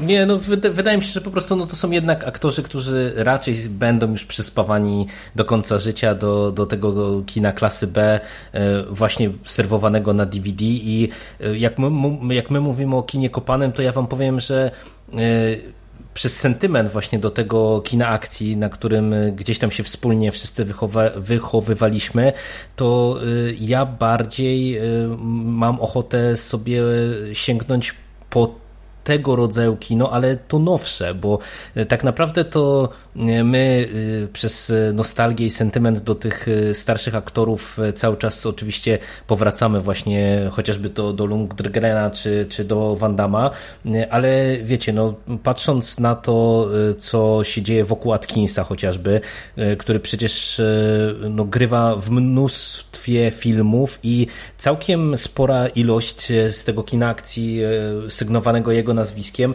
ma naprawdę dobrą opinię w, w swojej kategorii. Nie? Mamy przecież cały ten taki e, azjatycki boom e, pokłosie raidów chociażby. E, ja jeszcze o filmie samym mhm. się do końca nie wypowiem, bo dopiero zacząłem go oglądać, tam nie wiem, współobejrzałem, chociażby jest dostępny na Netflixie Headshot z Iko Uwaisem, czyli tym gościem, który właśnie grał główną rolę w raidach i to jest też naprawdę całkiem niezłe kino w swojej klasie i powiem wam, że jak właśnie w ostatnich latach sięgnąłem po parę takich filmów, to jednak stwierdzam, że wolę mimo wszystko sięgnąć po coś nowszego, e, efekciarskiego, e, wymuskanego technicznie i wizualnie, też często bardzo brutalnego, no bo na przykład ten headshot to, to momentami jest naprawdę e, mocno przygięty, jeżeli chodzi o brutalność, niż iść w kierunku tych resentymentów i, i tego starego kina akcji, bo niestety mam wrażenie, że to to no tak jak już tutaj padło, w większości przypadków to po prostu nie są dobre filmy i trochę szkoda mi na nie czasu i też szkoda mi trochę szargać te dobre wspomnienia po tych aktorach, no bo y, na kinie z Van Damme, no jak gdzieś tam się wychowałem, no przecież kurde, no on był kolosalnie popularny w Polsce mm -hmm. w mhm. pewnym okresie mm -hmm. i, i, mhm. ja pamiętam... Nie tylko w Polsce. No nie tylko w Polsce i ja pamiętam po prostu, że ja te filmy z nim to brałem w ciemno, nie? I to nawet te takie, które no. gdzieś tam uchodzą za mniej popularne. Ja, ja, ja na przykład bardzo lubię chociażby Nieuchwytny Cel. E, Ale to nie jest, to jest bardzo popularny. No, no ja wiem, no nie wiem, mi się, wydawało, zupełnie... mi się wydawało właśnie, że ten film to już była ta, taka, wiesz, raczej tam ta schyłkowa era jego kariery i, i takie odnosiłem wrażenie, że wiele ludzi krytykowało ten film, a ja go do dziś dnia bardzo lubię i tak bym wymienił jeszcze przynajmniej kilka filmów z Van Damme, które, do których chętnie wracam i, i mówię, no trochę mi szkoda czasu na tej współczesne Ale dokonania. ci powiem, tak jest. Ja o tym mówiłem chyba przy podcastach o Pani Szerze, że chciałem sobie zrobić maraton z Uniwersalnym Żołnierzem, między innymi dlatego, żeby właśnie obejrzeć tą część, gdzie oni są obaj i przez wcześniejszą nie dałem rady przebrnąć. Wiesz, jak było mi smutno, jak oglądałem ten film. On jest tak smutny, jak widzisz tego człowieka e, no, na dnie w zasadzie. Patrzysz na ten film i widzisz legendę na dnie. I to tak mógłbyś wielokrotnie uderzyć, wiesz, o, o właśnie o, o ten muł, o, o tą podłogę oglądając. Ale mówisz, e, mówisz o powrocie, czy mówisz o regeneracji? Mówię, nie, nie teraz... mówię nie o dwójce, mówię o bodajże czwórce albo piątce, o tym, mm, o tym drugim e, kanonicznym. Bo, co bo się powrót, dzieje w... powrót to była druga część. Tak, czyli mówisz o tym, co się dzieje w e, Czarnobylu. Mhm. Był bardzo no, zły. To, no, tam, tam ja nie obejrzałem spotkali... tego do końca, nie, nie dałem rady do końca obejrzeć. No jest słaby. Tam się spotkali rzeczywiście. Czy to... To, to zależy. Ja, ja się dobrze bawiłem, ale ja już byłem przygotowany, bo ja obejrzałem mm, trochę, trochę innych filmów z, z nim, które były gorsze. Także yy, między innymi no, zastęp. No, czyli widzisz, no, czyli to, to, to tylko podkreśla to, co mówi Jerry, nie? Tak. Mm, ale no właśnie no. i do tego tego sporo cały czas powstaje, tych takich beznadziejnych. Ja tak teraz wsiadłem trochę na Sigala. Widzę na IMDb, że on w 2016 roku w pięciu filmach wystąpił, w 2017 w trzech kolejnych, w 2018 już w jednym, który poleciał, drugi jest ukończony i w ogóle na IMDb, ale to chyba jakiś troll jest, bo wyświetla się, że jest zapowiedź yy, drugiej części Niko. Jest ponad prawem dwa, po prostu. Ale on tam, on tam nie gra. To znaczy, on daje twarz, ale w większości scen akcji gra ktoś chyba inny, wiesz? No, ale przecież on, ale jeżeli... on jest grubszy ode mnie, więc on gra w filmach akcji cały czas i to walczy? Nie bardzo. Tak mi się wydaje, że są dublerzy za niego walczą. No ja nie wiem, ja nie mam pojęcia akurat tego człowieka, to w ogóle e, no, przestałem całkowicie śledzić. Tam kiedyś pamiętam, że taki serial był o nim, e, taki reality show bo on policjantem jest bodajże, nie? Prywatnie. Szeryfem, mhm, szeryfem No, jest. mm, to, to, to, to raz widziałem, gdzieś, gdzieś mi mignęło e, taki, taki, wiesz, reality show w stylu Cops e, i to jedyne, co wiem z takich jego aktualnych rzeczy, to czy to już nie jest aktualne, nie? E, natomiast to, co mówił Jerry, czyli e, Ale jeszcze aktualne... tylko ja tutaj dodam, że moim zdaniem to on gra w tych filmach, bo on jest taki postawny i yy, no, wygląda tak, jak wygląda na zdjęciach w tych filmach. On nie wygląda dobrze. Ale nie, nie, no ja zrozumiałem Że to nie jest tak, że on nie gra w tych filmach, tylko wiesz, on gra tylko, on przeważnie pewnie gra w statycznych, się. statycznych scenach, gdzie siedzi na krześle albo pije kawę, to masz Sigala, a jak przychodzi do walki, no to masz dublera, który tam macha za niego łapkami Poza tym nogami. nawet jak Może jest dubler, to wcale nie znaczy, że to będzie więc- dobrze wyglądać, nie? To nadal może bardzo źle wyglądać. E, nieważne, kto by go dublował. E, Natomiast to, co mówi Jerry, czyli aktualne, bieżące kino akcji, no to ja przyznam, że to jest druga rzecz, którą, której bardzo żałuję, bo ja kompletnie nie znam aktualnego kina akcji. Kompletnie. A kurczę, chciałbym poznać. Musiałbym chyba dostać jakąś listę e, rzeczy, od których powinienem zacząć, które powinienem faktycznie obejrzeć, żeby się od nich nie odbić. I No, z przyjemnością zacz- zacznij bym od, do tego przysiadł. e, rajdu jedynki i dwójki y, i po prostu myślę, że wsiąkniesz, bo, bo to dla mnie to jest naprawdę wybitne kino, wybitne kino, autentycznie.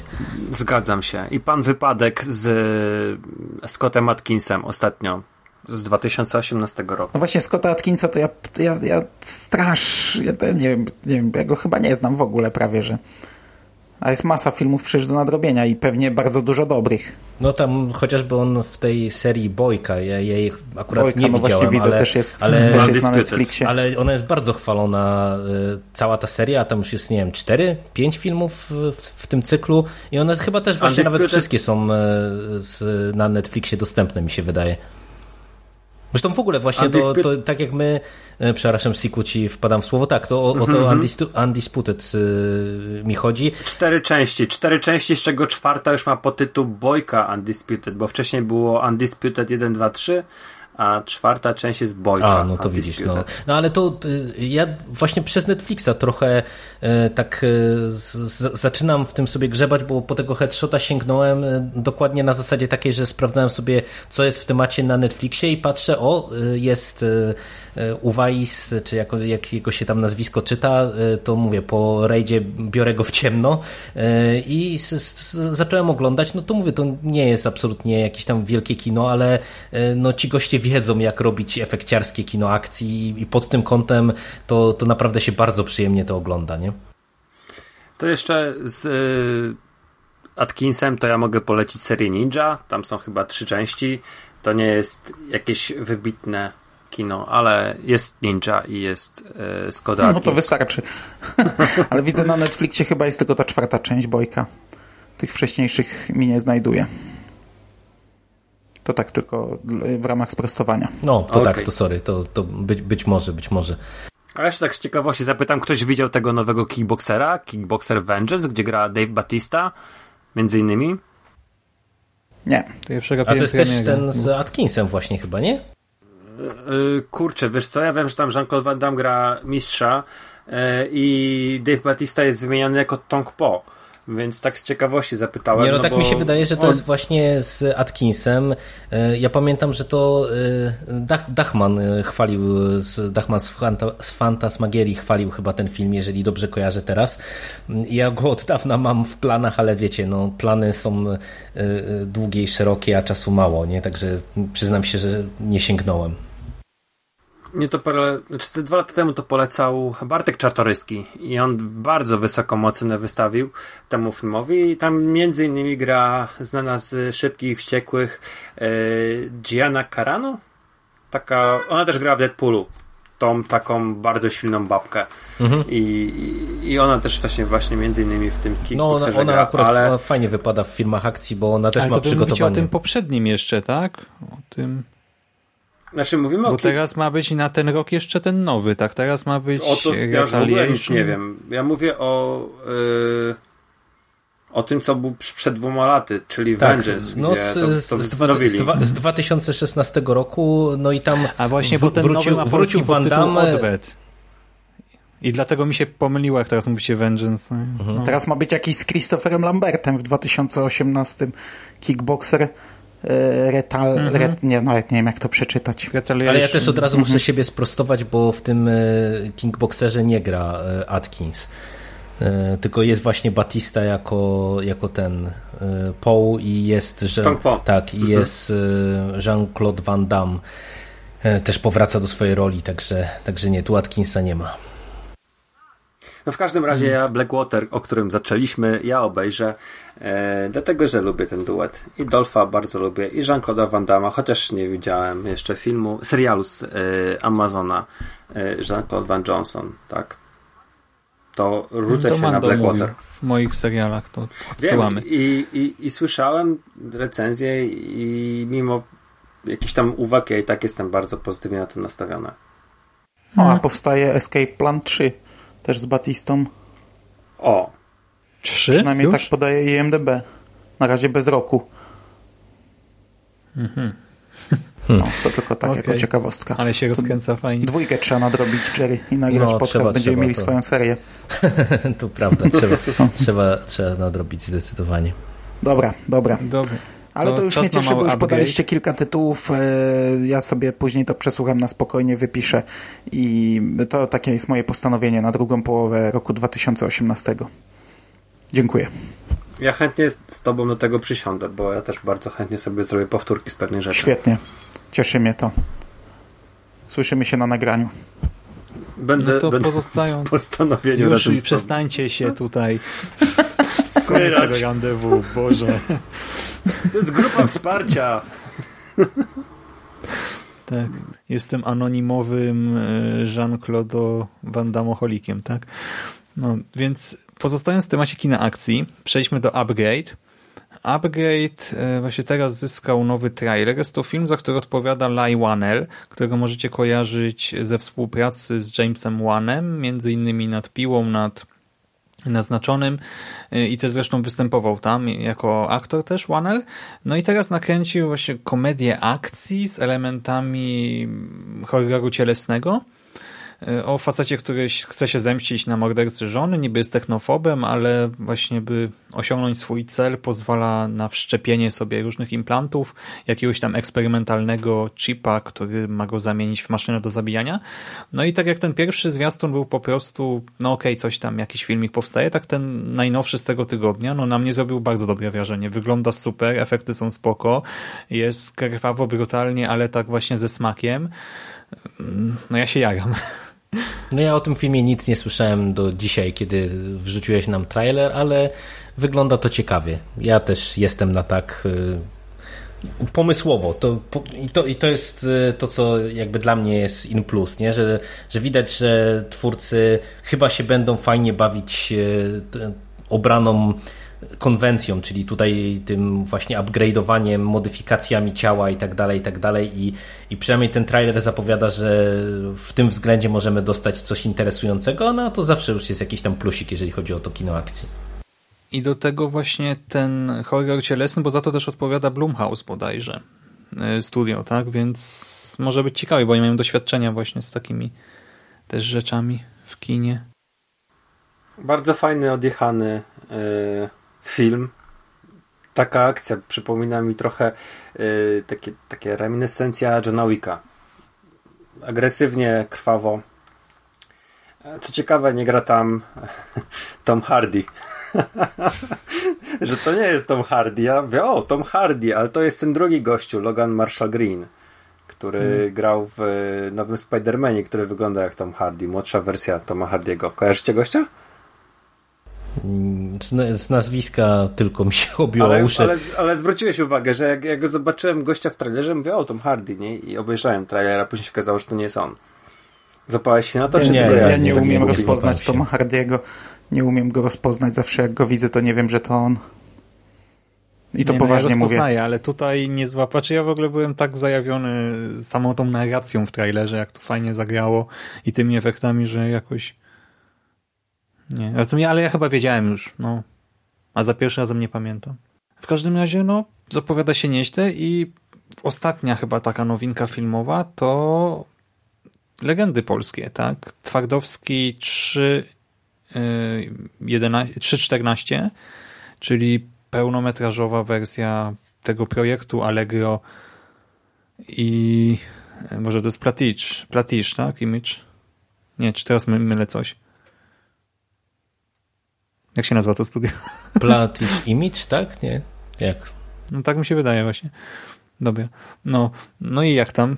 Co myślicie? Bo te legendy niby no, jakiś tam sukces odniosły. No właśnie jakiś, no było o nich tak głośno w całym popkulturowym świadku w Polsce i też w takiej prasie głównonurtowej, że w sumie to niby logiczny dalszy krok, chociaż nie wiem, ja się totalnie tego nie spodziewałem. Ja wam powiem, że nie mam tutaj kompletnie zdania. Znów się przyznam do czegoś. Mm, nie wiem, czy to jest wstydliwe. Nie oglądałem legend. E, znaczy, kiedyś mi znajomi puścili któryś tam jeden czy dwa filmiki, może gdzieś tam kątem oka coś pamiętam, że o Twardowskim coś widziałem i jeszcze jedno coś chyba, ale nie znam tego projektu w ogóle, także dla mnie to jest news taki, wiesz, gdzieś tam na boku. Niech se robią. No ja. To jest bardzo ważne. Przepraszam, mów. A to zaraz ci oddam głos, bo ja też krótko. Ja widziałem chyba ze dwa filmiki y, z tych legend i mnie ta informacja o tyle zaskoczyła, że y, tak jak y, no, jestem świadom sukcesu, jaki cały ten projekt odniósł, bo tutaj nie tylko te kwestie audiowizualne, ale przecież też wydaje mi się, że te opowiadania z tego cyklu no, też były jakoś tam ciepło przyjęte to ja nie do końca sobie to wyobrażam jako e, taką pełnometrażową e, formę, bo te filmiki były dla mnie ok, ale e, jakoś nie porwały mnie specjalnie. Z tego co widziałem w internetach, to one zgarniały i bardzo entuzjastyczne, i raczej negatywne opinie. No ale wiecie, jednak taka etiuda na parę minut to jest co innego niż e, film e, pełnometrażowy, nie wiem, półtorej czy dwugodzinny. I trochę z jednej strony e, na to czekam, bo wiecie, no to zwiastuje nam w pewien sposób wysokobudżetowe, jakkolwiek głupio by to nie zabrzmiało, kino gatunkowe w Polsce, a, a z tym cały czas jest posłucha no bo takich filmów się w Polsce prawie nie robi, e, a z drugiej strony no mam bardzo poważne obawy, czy to się uda, tym bardziej, że no Bagiński e, no był już e, od dłuższego czasu z różnymi tymi projektami kojarzony, przecież miał też robić tego Wiedźmina, teraz jest przyklejany do tych legend, Hardcore 44 był chyba długo, długo zapowiadany, No, prawda? więc, więc po prostu ja trochę nie wiem, z czego wynika to, że on jest właśnie przyklejany do wielu tych projektów, a póki co niewiele z tego wychodzi. Y, no i, i ja mam też obawy, czy Bagiński jako twórca jest w stanie udźwignąć y, właśnie po prostu pełnometrażowe kino, no bo jednak y, on jest chwalony i, i wielu, wiele osób go ceni, ale no umówmy się, że do tej pory wszystkie jego projekty no to były krótkie formy. No i co dostaniemy? Nie wiem. Ale właśnie może będzie przełom, nie? Właśnie ja w sumie dlatego na to czekam, bo... Ja tak samo. Ja liczę, że w tak końcu... to się nie dowiemy. Dajcie mu długi hmm. metraż, niech to zrobi. Jeżeli to nie wyjdzie, no trudno. Będzie robił dalej wstępy do Wiedźmina i krótkie reklamy dla Allegro, bo tak naprawdę to warto powiedzieć, że cała seria Legend to były reklamy Allegro. Yy, Allegro sypnęło kasę i sobie zaczęli coś tam robić. Yy, nie wiem, jaki był cel tych reklam, ale to tak jest jak na przykład BMW miało w pewnym momencie yy, swoje reklamy, re, swoje reklamy z kierowcą, nie? Tam były takie chyba 8, 8 reżyserów nakręciło 8 krótkich filmików z BMW, gdzie Cliff Owen grał kierowcy i to się łączyło. Tutaj Allegro miało takie ambicje, żeby zrobić e, kilka filmów, które się łączą w jakimś tam wspólnym uniwersum, prawdopodobnie. E, ja widziałem dwa i to był Smok i Operacja Bazyliszek i to było przaśne, to było średnie. No to są właśnie te, które ja widziałem i, i, i też się zgadzam, e... że to było właśnie bardzo średnie, nie? To, to, to, to nie trafił do mnie humor, nie trafił super efekty, jak na polskie warunki super efekty, ale to jest ważna rzecz, bo to jest kurcze blade właśnie od bardzo, bardzo dawna polski film gatunkowy w gatunku science fiction, który będzie. Poza tym, yy, no mnie się podoba pomysł na obsadę. Robert Więckiewicz i ta dziewczyna z Must Be The Music chyba, Aleksandra Kasprzyk. Yy, nie wiem, czym kojarzycie. Nie. Taka taka brunetka wytatuowana. Teraz ma jakiś kanał na YouTubie, jest tuberką. A, no i Piotr Machalice tam był jako, jako Rokita, z tego co widziałem, co też jest moim, fajnym, moim zdaniem fajnym pomysłem. Ja tych filmów, przyznam się, Twardowskiego nie widziałem. Po prostu je olałem. Nie wiedziałem, kto jest w tej obsadzie. Obejrzałem dwa filmy i zlałem temat. Smog był no, cienki, operacja Bazliszek była przaśna. Okazuje się, że podobno Mm, czytając sobie o tych materii, o, o, tym, o tym twardowskim 3.14, okazuje się, że Jaga była najmocniejszym elementem, którą ja totalnie olałem i twardowski też jest świetny, właśnie podobno ze względu na tą Aleksandrę Kasprzyk. No właśnie tak. najlepsze opinie zbierał Twardowski. Jaga to już też mnie jakoś ominęła, bo późno było. Okej. Okay. Mm. No tam to, to, co ja czytałem, to chwali, chwalono Jagę.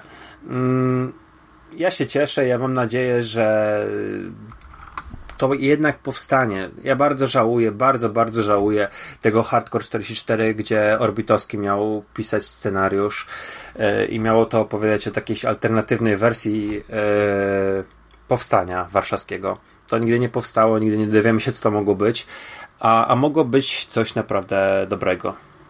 No z mojej, z mojej strony to na koniec E, jedna rzecz, że to dla Bagińskiego to myślę, że to będzie takie duże powiedzenie sprawdzam, no bo właśnie patrząc na to z iloma projektami on w ostatnich latach e, był kojarzony i ile z tego wyszło, czy raczej nie wyszło, no to tak naprawdę to myślę, że to może być taki wóz albo przewóz. Jeżeli ten film e, uda się zrobić i on gdzieś tam się okaże dobry, no to to może być faktycznie, tak jak ty mówisz, Siku, przełom i być może któryś z tych projektów powróci na Natomiast jeżeli się okaże, mm, że jednak e, Bagiński nie udźwignął tego filmu, tak jak wielu od razu mu to wróży, no to, to myślę, że to może być definitywny koniec e, jego marzeń o, o, o filmowej karierze po prostu, bo no ale to też zawsze może za granicą próbować czy coś, bo to nie jest tak, wiesz, no właśnie mm, mm, wiesz, to też to nie jest tak, że on nie podołał w tych projektach czy coś.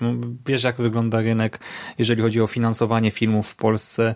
No to nie jest łatwa rzecz, zwłaszcza jeżeli chodzi o kino gatunkowe, e, jeżeli to nie jest nic historycznego, ani żaden kryminał, tylko coś właśnie w klimatach sci-fi, fantasy, no to u nas jest z tym bardzo ciężko, więc ja bym w ogóle tutaj Bagińskiego pod tym kątem nie przekreślał, może po prostu nie dał rady, właśnie tak finansowo, nie miał wsparcia, coś tam, nie wiem. Ja tutaj jestem po prostu chcę zobaczyć, co z tego wyjdzie, a potem nawet jak mu to nie wyjdzie, to i tak potem na następny jego film też będę czekał. Ja się zgadzam z Szymasem. Rzadko się z nim zgadzam, bo... ale się zgadzam z nim akurat tutaj. Mhm. No bo to serio, wiesz, rynek po prostu jest na tyle trudny w tym temacie, że dostaniemy 40 y, Vegasów kolejnych, tak? Y, no a taki Bagiński będzie miał jeden film na 5 lat, więc... No zobaczymy.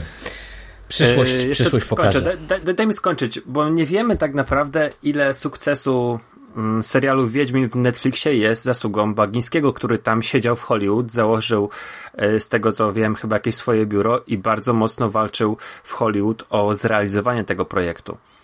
To, to było parę lat temu głośne, że on, on się stara o to, że szuka producentów i my dostawaliśmy informację, że jakieś tam rozmowy są prowadzone, to się nie udaje, ale jednak gdzieś na tych zdjęciach mm, z tą showrunnerką to właśnie i Sapkowski jest i właśnie jest yy, Bagiński, który przekazuje jej jakieś teczki, jakieś szkice i tak dalej, i tak dalej, więc może to jest jego zasługa nie jako reżysera, nie jako twórcy, ale jako producenta, który gdzieś tam będzie występował i będzie coś miał do czynienia z tym serialem. Nie, no, Druga sprawa. Ja, ja tam Bagińskiego jako postaci nie skreślam, tylko bardziej e, stawiam pod znakiem zapytania właśnie te jego możliwości jako, wiecie, takiego końcowego twórcy. No, to, że on jest E, operatywny, że się tak wyrażę, no to sam fakt, że właśnie przy tych różnych projektach to jego nazwisko jest kojarzone, no ale umówmy się, że właśnie patrząc e, czy na jakość legend, czy, czy na to, że mm, raczej się mówi o tych jego projektach niż one powstają, no to widać, że od czasów katedry, e, no tak naprawdę poza Wiedźminem, gdzie, gdzie odpowiadał za wszystkie te filmiki przerywnikowe, no to Bagiński jakiegoś dużego sukcesu nie osiągnął, nie? No tak, masz rację. Nie, nie posunął się dalej ze swoją karierą. Aczkolwiek nie wiemy, co jego studio tak naprawdę robi, bo yy, no nie wiemy, ja nie wiem. Ja wiem, że robił do Wiedźmina filmiki, ale tak szczerze mówiąc nigdy się nie zainteresowałem, co jeszcze jego studio robi. Czy robią Mhm. reklamy, czy to jest jakaś bardziej, nie wiem, nastawiona... Reklamy, tak. Oni robili chyba to, to, to Serce i Rozum dla telekomunikacji, czyli chyba najbardziej nagradzana kampania marketingowa w Polsce swego czasu i jeszcze jakieś te z tych takich ciekawszych kampanii marketingowych to była ich robota, tych telewizyjnych, tak o tym mówię. No ale zrobił nam się duży segment y, filmowy. Tak naprawdę to Szymas oddamy Ci na chwilę głos, y, bo chciałbyś chyba powiedzieć co nieco o książkach, o audiobookach konkretnie. Tak, y, ale zostajemy w Polsce. Ostatnio, dosłownie też w tym tygodniu zresztą, jak byłem odebrać kolejną przesyłkę, tym razem malutką, tak, bo te duże to kurier przynosi, ale poszedłem po malutką przesyłkę na pocztę, patrzę na półkę i widzę tam książkę Zamęt. Zamęt y, Sewerskiego, i bardzo się zdziwiłem, bo jakoś totalnie ominęła mnie kampania promocyjna tej książki, a ja aktualnie jestem na etapie odsłuchiwania tej słynnej tetralogii Sewerskiego, czyli książek nielegalni, niewierni, nieśmiertelni i niepokorni. Jestem na trzecim tomie i do tej pory jestem zachwycony. Książki wydała w Polsce Czarna Owca i no to może też trochę moje zaniedbanie, ale ja w ogóle e, nie załapałem, że to są polskie powieści opowiadające między innymi o polskim wywiadzie, bo nie tylko. To są takie thrillery szpiegowskie, e, bardzo ciekawie skonstruowane, z ogromną ilością postaci na pierwszym planie i na drugim planie, e, z masą wątków, które się przeplatają z akcją rozgrywającą się w kilku państwach równocześnie i e, tutaj Sewerski, ja nie pamiętam jego prawdziwych danych, bo to jest pseudonim, ten Vincent, tam N chyba Sewerski, ale to jest facet, który naprawdę służył w, polskich, w polskiej agencji wywiadowczej działał na różnych frontach i to czuć w tych powieściach, bo bohaterowie, w sensie nie wiem do czego by to przyrównać. Ja omawiałem Dzień Szakala na przykład, tutaj w konglomeracie, jakoś zaraz po starcie konglomeratu jako projektu i tam bardzo mi się podobało to, jak dużo realiów życia właśnie służb czy przestępców pojawia się w książce i to tak podanych w taki strasznie przystępny sposób, nawet jakiejś fachowej wiedzy. I tutaj też dostajemy coś podobnego, do tego. Ci bohaterowie są strasznie zróżnicowani. Mamy zarówno takich właśnie uniwersalnych żołnierzy, maszyny do zabijania, nieszczególnie inteligentnych, ale świetnie wyszkolonych ludzi, jak i takie po prostu mózgi wywiadowcze, takich Sherlocków Holmesów, służb wywiadowczych. Świetnie się to czyta, znaczy czyta, jak ja słucham, bo Mando, kto jest najlepszym lektorem w audiobookach? Krzysztof Gosztyła. No właśnie. I tutaj też pan Krzysztof się pojawia i czyta to po prostu tak dobrze, ale jeszcze ja dopiero teraz zauważyłem przy tej tetralogii, że Krzysztof Gosztyła on nadaje tempo też bardzo dobrze temu, co czyta. W sensie, gdy bohaterowie są w jakiejś krytycznej sytuacji, to on to czyta dużo szybciej, przyspiesza mu oddech, jakby sam się naprawdę gdzieś znajdował i to nie tylko kwestie mówione, ale też całą narrację w ten sposób prezentuje. Jak jeżeli znowu mam jakiś taki zastrój, to to też jak gdyby wszystko zwalnia, no to naprawdę to się słucha lepiej niż ogląda nie jeden film. Świetna rzecz i Zamęt jest nową, właśnie wydaną jakoś chyba w ubiegłym miesiącu albo w tym miesiącu już powieścią Sewerskiego, która też opowiada o agencji wywiadu polskiej i nie tylko. I wprawdzie jeszcze nie mam pewności, ale biorąc pod uwagę imiona bohaterów, ja nie jestem. Ja się zastanawiam, czy to nie będzie powiązane z tą tetralogią, czy dwójka bohaterów z tetralogii nie pojawi się także i tutaj, więc jaram się strasznie. I do tego warto zaznaczyć, że będzie super produkcja od audioteki właśnie z Krzysztofem Gosztyłą, z Damięckim, ze Żmodą Trzebiatowską między innymi, przy czym to dopiero w czerwcu dostaniemy, chyba w drugiej połowie czerwca, czy jakoś na przełomie czerwca i lipca. No ja czekam, czekam, teraz akurat skończę Nieśmiertelnych, potem Niepokornych, pewnie akurat łyknę i akurat się wyrobię na premierę Zamętu i będzie można już na premierze posłuchać. Ja polecam od siebie całą tetralogię i zamęt w sumie też już w ciemno, no bo wątpię, żeby nagle Sewerskiemu poziom spadł, jeżeli przez trzy tomy cały czas buduje doskonale napięcie, sprawia, że każda postać, która się pojawia strasznie mnie intryguje i właśnie bohaterowie tutaj powracają, no wiadomo, czymś ginie, czy tam coś się z nimi dzieje, e, co ich jakoś tam wykreśla z fabuły na jakiś czas, ale to wszystko jest tak spójne i tak ciekawe. I właśnie akcja rozgrywająca się jednocześnie w Polsce, w Rosji, na Ukrainie, na Białorusi, w Szwecji, w Iranie, e, na Kaukazie, w Czeczeni. I to wszystko, to, to jest fascynujące o to, że facet opisując każdy kraj, tak, akcje w każdym kraju, robi to w taki sposób, że my się czujemy, jakbyśmy tam byli. Ja na przykład jako osoba, która się trochę Szwecją interesuje, y, no to gdy czytam, znaczy czytam, słucham tych rozdziałów o Szwecji i słyszę nazwy właśnie, nie wiem, szwedzkich gazet i żywności, wiem, że y, czuję, że mam do czynienia ze Szwedami, tak, na przykład pracującymi tam dla SEPO, dla agencji y, czy policji szwedzkiej, bo no, wiedza tak ten research wykonany, czy też po prostu wyniesiony z wcześniejszych doświadczeń zawodowych autora, no tutaj wypływa z każdej strony i dla mnie to jest świetna rzecz, jedna z lepszych, które czytałem czy słuchałem w ostatnich latach, więc polecam i czekam na super produkcję od Audioteki. Nie wiem, czy ktoś z Was, panowie, czytał te książki? Mando, Siku? Nie, nie, niestety. Bardzo dawno temu, kiedyś yy, nasz wspólny znajomy Burial pożyczył mi pierwszą część i ja się od tego odbiłem. Nie, nie wypowiem się, bo wtedy wydawało. Byłem po jakiś bardzo. Wiesz co, ja byłem chyba wtedy po. Mm, po, po jakichś książkach. Yy, chyba bardziej takich technicznych. I, i nie, ciężko było wejść mi w beletrystykę i bo mieliśmy taką rozmowę właśnie wtedy ja mówię, a poszczę ci właśnie ten, ten pierwszy tom. E, I ja się odbiłem, mam zamiar wrócić, bo to jest bardzo ciekawe dla mnie, że on jest tam jednak jakimś tam agentem i, czy, czy pracownikiem wywiadu. E, także kurczę, to jest coś, co mam na tapecie. Zresztą dzisiaj widziałem okładkę do, do, do tej książki w Empiku.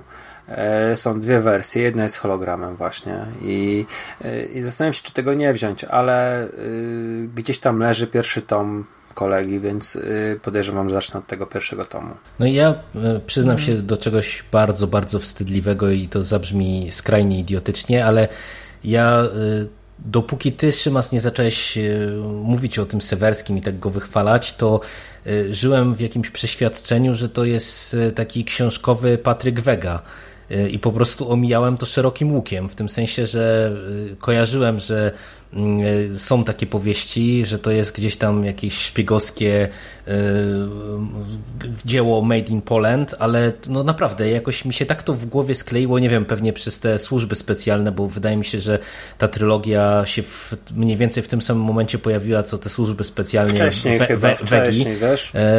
E, Wcześniej, wcześniej, No, ale wcześniej. to mi się jakoś to tak w głowie skleiło i po prostu taki idiotyczny, idiotyczne konotacje mi się w głowie pojawiły po prostu ja zupełnie e, ten temat e, odpuściłem, ale e, właśnie do mnie ta kampania marketingowa Zamentu trafiła, bo w Poznaniu sporo plakatów było nawet na mieście z tą książką i tak właśnie jak ty zacząłeś to polecać, to stwierdziłem, że może trzeba zrewidować głupie poglądy, które mi się w głowie roiły i sprawdzić po prostu prostu, z czym tam mamy do czynienia, no bo ja osobiście lub, lubię te, takie szpiegowskie powieści, kiedyś czytałem tego dosyć dużo, mam długi rozbrat, no a jak mówisz, że dobre i, i polskie i coś nowego, no to być może też sam chętnie sprawdzę. No ja nie mam jakiegoś super doświadczenia z tego typu literaturą, tak? Ale właśnie jak się odbiłem totalnie od Ladlama, jak totalnie mnie właśnie Dzień Szakala kupił, tak tutaj też jestem bardzo zadowolony, zwłaszcza, że ja ostatnio trochę też w polskie kryminały wszedłem i mm, nie wiem, chociażby od pierwszej Bondy też, znaczy, to nie tak, że się odbiłem, tak, ale nie byłem absolutnie zachwycony. Niektóre rzeczy mi się podobały, inne nie. Tak po prostu uznałem, że zacząłem, to skończę. Tak tutaj, yy, no ciągnę, tak? I to z ogromnym zainteresowaniem. Teraz miałem wprawdzie przerwę, ale to po prostu z braku czasu odłożyłem na trochę i wiecie, jak przez kilka dni nie słuchałem, to już potem tak minął tydzień, dwa, trzy i teraz wróciłem i od razu wsiąkłem znowu na 100% i myślę, że Zamęt pewnie będzie można czytać zupełnie osobno, bo to nie jest jako kontynuacja wydawane, nie? Tylko po prostu jako nowa powieść też mhm. o polskim wywiadzie, tylko czytając opis z tyłu okładki zauważyłem, że dwójka imion, y, które tam się pojawiają, też pojawiły się w tym trzecim tomie, który teraz właśnie jestem jakoś w drugiej połowie. Y, tutaj też występują i tak pomyślałem, że może to będzie nawiązanie, może te postacie, Sewerski idzie w uniwersum, pojawiły... tak jak wszyscy teraz. Marvel. Ale to by nawet miało sens, nie? No bo skoro mówi o pracy agencji, no to wiadomo, że nie wiem, osoby na głównych stanowiskach nie znikną nagle, nie? Więc nie, no to, to, wiesz, no to w ogóle akcja, w cyklach e, takich, nie wiem, czy szpiegowskich, czy kryminalnych, no to w ogóle nie jest nic niezwykłego, nie? No bo to bardzo często gdzieś te postaci się przewijają. Ale tak wspomniałeś o pierwszych tomach i mówiłeś o Bondzie. Mm, ja powiem ci jedną rzecz. Ja y, chyba tylko ze względu na Jerego nie rzuciłem cyklu y, z Harrym Huli, czy tam Hule, bo ja przeczytałem, a właściwie wymęczyłem tego człowieka nietoperza. I to było tak, że gdyby mi ktoś powiedział, żeby czytać dalej Nesbo, to ja powiedziałbym, powiedziałbym mu wprost, gościu, spadaj. To był tak, fa tak fatalny początek, jaki sobie nawet człowiek nie wyobraża. To, to, że ja mam kolejną książkę, to jest w ogóle ewenement, bo yy, ten człowiek nie topesz, ten pierwszy tom, yy, to było gówno i yy, mam nadzieję, że tutaj jak wrócę do tego całego cyklu, bo to jest, yy, o ile dobrze pamiętam, to są nie, nielegalni chyba pierwsi, to, to mhm. jakoś się przekonam, ale wiecie do czego piję, że te pierwsze tomy czasami, te pierwsze kontakty są, są złe, a później się okazuje, że jest całkiem dobrze i to nie jest wcale yy, jakiś przyzwyczajenie się, czy syndrom sztokholmski, tylko po prostu trzeba dać szansę. Mhm, ale nie, tutaj absolutnie to nie jest tak, że ten poziom jakoś mocno skacze. Yy, moim zdaniem jest w miarę wyrównany. Trochę tematyka się zmienia, bo pierwszy tom Nielegalni, ten tytuł też nie jest przypadkowo, opowiada głównie o nielegałach, czyli o agentach wywiadu, którzy po prostu mają nową tożsamość, ale nie na zasadzie na misję, tylko na całe życie. Czyli o ludziach, którzy całe życie spędzają w innym kraju jako agent yy, tego swojego pierwotnego kraju. Zazwyczaj ludzie, którzy jakoś tam no, zostali dotknięci wojną czy czymś inni i po prostu wybrano im mózgi, żeby potem właśnie no, zdecydowali się na taki strasznie drastyczny krok.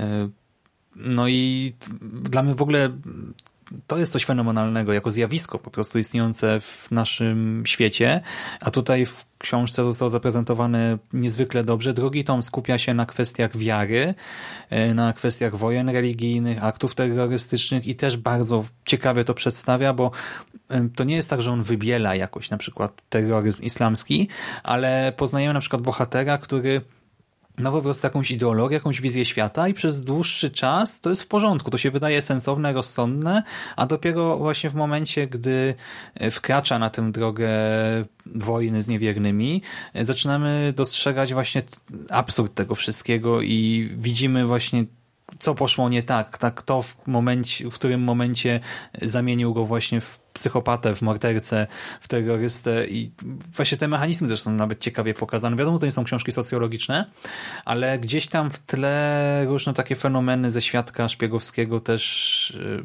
y, zostają zarysowane. Nie wiem, to jak właśnie odkrycie jakiegoś nadzwyczajnego faktu wpływa na rzeczywistość, że czasami na przykład e, lepiej coś przemilczeć, bo e, politycy mogą coś złego zrobić z takim odkryciem, e, czy że, nie wiem, wykrycie kreta w rządzie wcale nie, nie musi być sukcesem, bo to może pozwolić obalić rząd i pozwolić obcemu mocarstwu właśnie wpłynąć na politykę tego kraju, w którym rząd zostaje obalony. Takie różne rzeczy, które no, są strasznie wiarygodne i jestem w stanie uwierzyć, że takie rzeczy się dzieją na co dzień po prostu. Tutaj zostało przedstawione w takiej też atrakcyjnej formie, no ja jestem bardzo na tak i no chętnie doczytam to do końca po prostu, a potem też po ten zamęt sięgnę, jak będą kolejne tomy to i dalej, a po Bondę sięgnąłem, bo ja ją, jej praktycznie nie znałem, y, a też wyszły lampiony, niektóre rozgrywają się w Łodzi i to głównie przez to. Stwierdziłem, że nadrobię sobie całość wtedy od razu, ale po tym pierwszym tomie no na razie mam przerwę, no pewnie sięgnę po kolejne, no ale na razie Sewerski ma pierwszeństwo. No dobra, to były filmy, były książki. E, to chyba ostatni segment w dzisiejszym przekaście, e, czyli giereczki. E, I Przymas był indagowany na okoliczność tego, co czyta, to Siku teraz ciebie pomęczymy o dokument, który nam podrzuciłeś. Ale to jest trochę tak, że ja tego dokumentu nie widziałem. Ja go dałem jako taką zajawkę, bo kilku moich znajomych na fanpage'ach mm, o tym napisało. Mm, a że ja nie posiadam platformy, nie, nie posiadam konta na platformie Steam, to ja sobie tego filmu nie mogę obejrzeć. Tak samo nie mam konta na e, Amazon Prime, gdzie ten film jest dostępny. A mowa tutaj o Wszystko z nami w porządku. Jest to film dokumentalny Borysa Nieśpielaka o polskich niezależnych twórcach gier komputerowych, czyli indie game dev od kuchni. I o ile mm, często mamy do czynienia z taką e, historią od pucybuta do milionera, tutaj wcale nie jest tak wesoło i w momencie, kiedy ten film miał swoją premierę, to wcale nie było powiedziane, że chłopaki odniosą sukces. E,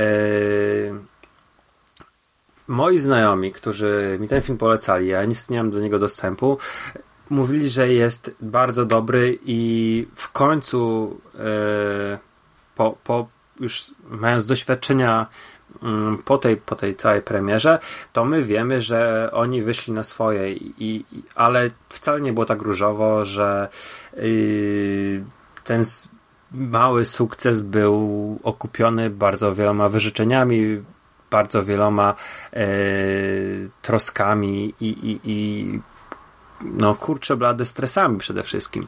E, co ciekawe, miałem takiego mm, znajomego, który też robi grę i też zrezygnował z pracy na etat, e, żeby tworzyć grę, która mm, na Steamie wcale nie odniosła, nie odniosła sukcesu, ale y, gdzieś na jakichś targach znaleźli Chińczycy i dzięki temu no wyszli na swoje i wyszli nawet lepiej niż myśleli, że wyjdą ale to tylko dlatego, że gdzieś jakieś MMO chińskie stwierdziło, że ich wykupią, żeby oni im tworzyli jakąś implementację do ich gry.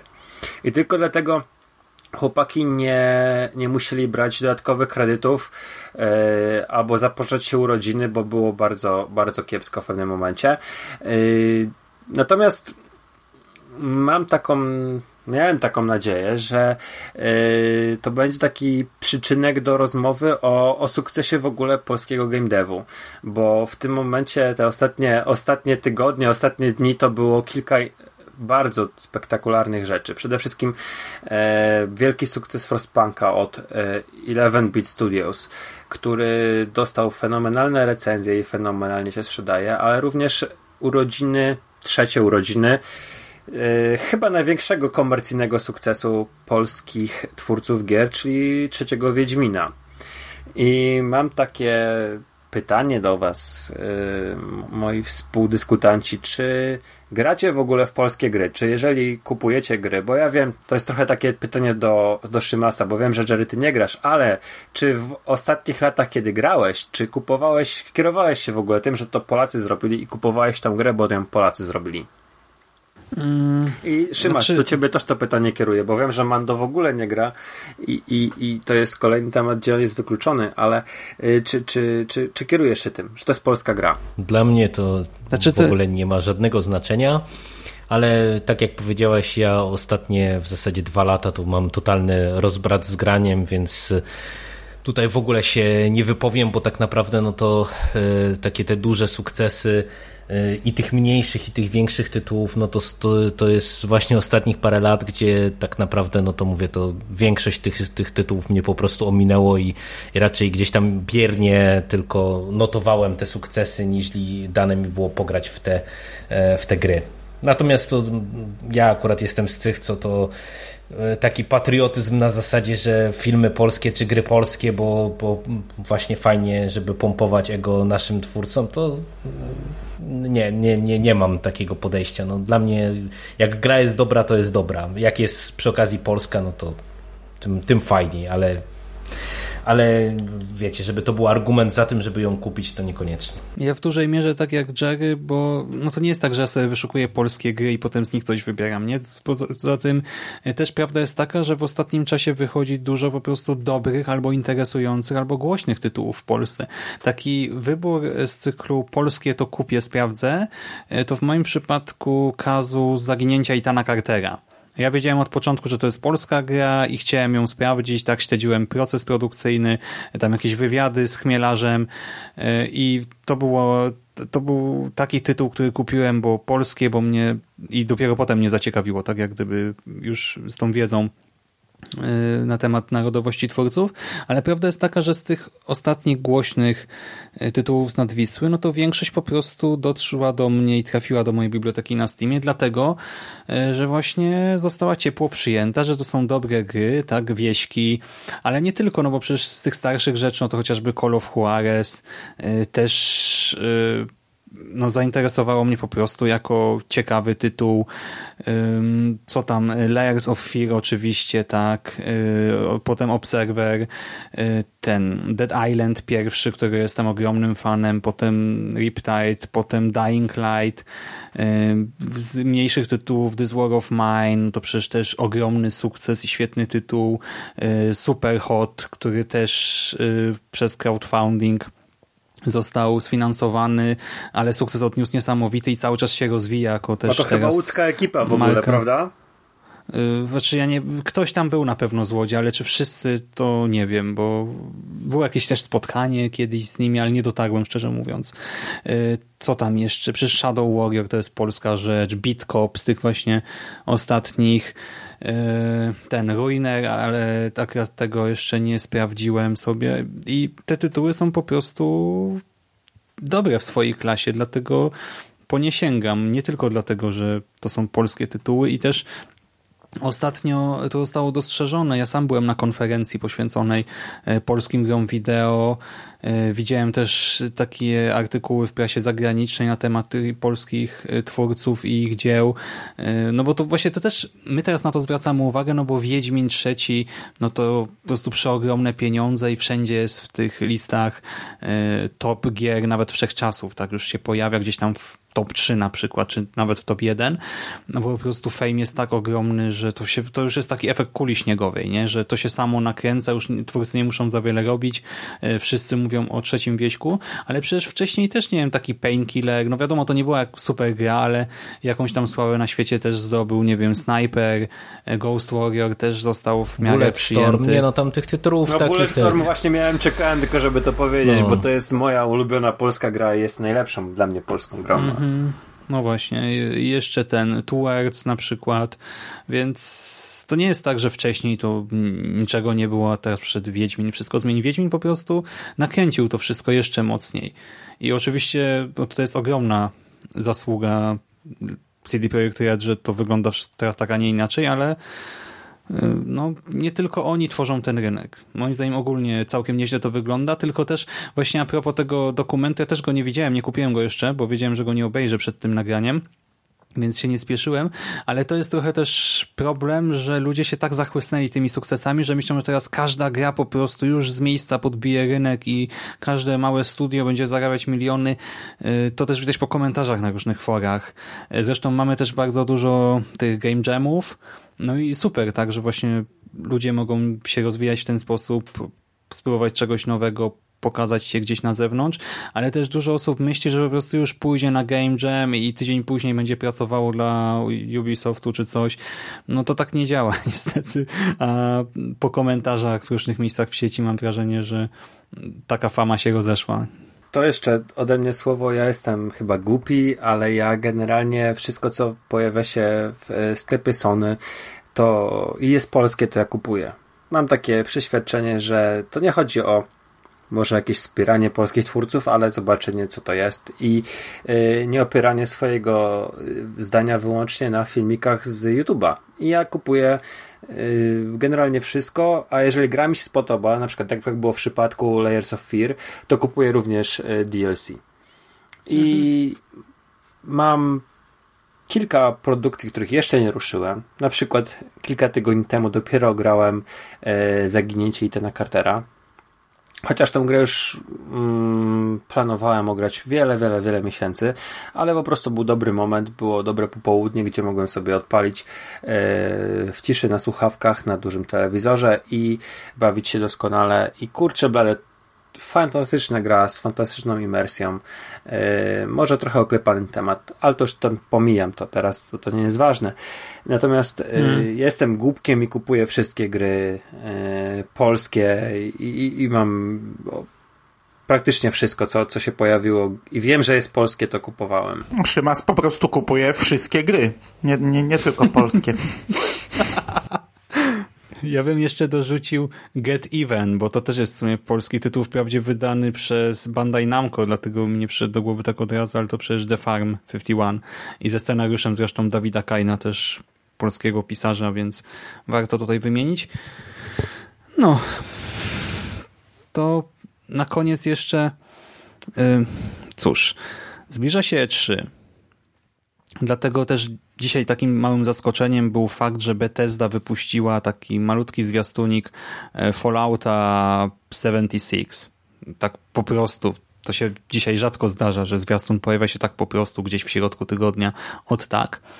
E, ale no właśnie już wczoraj e, oni zapowiedzieli, że coś się może pojawić i na Twitchu 140 tysięcy osób obserwowało właśnie figurkę stojącą przed monitorem, a na monitorze ekran Please Stand By. Takie czasy, 140 osób, tysięcy osób tak czeka na, na być może zwiastun, być może nie wiadomo co. Ale e, to, co nas bardziej kręci, to pewnie właśnie to, że to E3 nadchodzi wielkimi krokami. I Siku, czekasz na coś? To znaczy od paru lat dla mnie E3 jest taką imprezą, gdzie pokazuje się trailery gier, które yy, w nadchodzącym roku się wcale nie pojawiają. I yy, taką przynajmniej ja mam, odnoszę takie wrażenie, że i Microsoft, i Sony, mm, i Bethesda Chociaż akurat z Bethesdą jest tak, że oni pokazali tego Fallouta 4 w momencie E3, gdzie nikt do tego się nie spodziewał i on się pojawił w listopadzie. To jest taki wyjątek, no. ale y, chyba tylko Nintendo pokazuje gry, które, które mają się pojawić w najbliższym roku. Natomiast y, oglądamy bardzo często rzeczy, które, których nie widzimy przez najbliższe 2-3 lata. I ja już y, od momentu, kiedy śledzę i E3 przez internet, przestałem przykładać uwagę do tej imprezy. W momencie, A ty kiedy oglądasz ja... na żywo konferencję? Czy... Czasami tak, ale akurat mm, to, to, się, to, to się różnie, różnie składa, bo to, to są e, różne imprezy sportowe, które, którym poświęcam czas w maju i, i w czerwcu. Chodzi mi konkretnie o playoffy e, NHL i NBA i nie zawsze mam siły po prostu dalej w, w, w czerwcu poświęcać noce na, na oglądanie czegoś o trzeciej w nocy. E, chodzi mi... No właśnie o te mm, godziny. O to, że wiesz, że w momencie, kiedy ja czytałem o E3 w PSX Extreme parę lat temu, kiedy jeszcze, parę lat temu, naście lat temu, kiedy nie miałem dostępu do internetu i do takiego e, szybkiego łącza, że mógł sobie to oglądać na żywo, to dla mnie ta impreza znaczyła wiele, bo ja widziałem parę obrazków, kurcze blade, które, które przez wiele, wiele miesięcy napędzały mnie. Natomiast w tej chwili e, E3 to jest mm, to, to, to jest coś, co tak naprawdę no, dla mnie aż tyle nie znaczy. Tam bardziej dla mnie ważne są te konferencje typowo tworzone przez konkretną platformę, czyli gdzie jakieś tam e, przez PlayStation czy Microsoft, gdzie oni rzeczywiście mają całą konferencję dla siebie i swoją własną jakąś imprezę, gdzieś tam coś pokazują. Ale mm. no, swojego czasu E3 to była najważniejsza impreza w branży. No, nie ma się co oszukiwać. No, znaczy ja nie oglądam tego na żywo, no bo właśnie te godziny są nieludzkie, a jednak szkoda mi, znaczy moi znajomi czasem oglądają na bieżąco i wtedy tak trochę korci mnie, żeby z nimi posiedzieć po prostu na czacie i pooglądać, ale ostatecznie prawie zawsze i tak po prostu na drugi dzień nadrabiam gdzieś tam na YouTubie, czy gdzie akurat to będzie dostępne. I rzeczywiście teraz zazwyczaj, no teraz też wiemy mniej więcej czego się spodziewać, nie? Ale z drugiej strony, no to nadal jest jakieś tam wydarzenie, jakieś emocje budzi, właśnie ja czekam na przykład co do tego, co się może ukazać jakoś bardzo szybko na Night i Focus Home Interactive i na nowinki na temat Call of Cthulhu. Y, od Square Enix w sumie, nie wiem, Avengersi nowi, ten Tomb Raider jakoś mnie nie kręci. Y, te inne gierki też niekoniecznie z Ubisoftu, Beyond Good and Evil drugie. Y, najbardziej chyba konferencja Sony będzie dla mnie atrakcyjna w tym roku, no bo tutaj będzie i ten Spider-Man, który na razie wygląda super i The Last of Us, część druga i Death Stranding.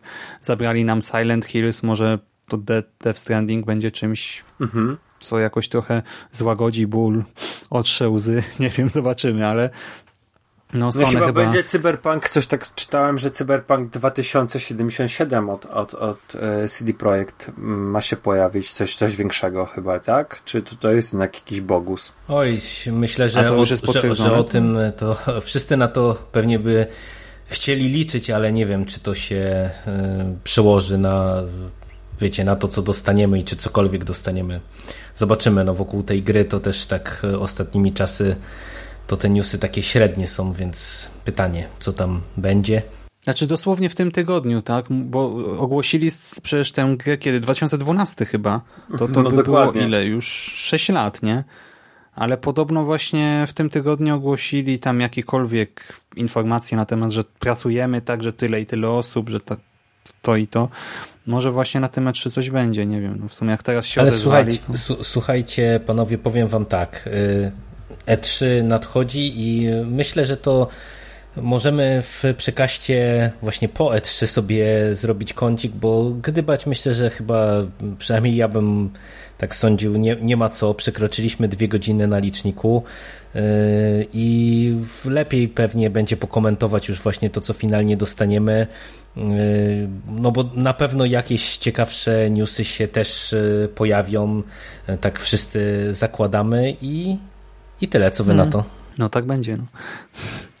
Okay. Dobra, to Zgadza mandaty, na co czekasz? Ja na przykład zobaczyłem, że w drugim Ninja ze Scottem Atkinsem gra syn Shokosugi, czyli oryginalnego ninja z lat 80., więc już jestem podjarany. wow. Widzisz, dobrze wypowiedziałem ten tytuł.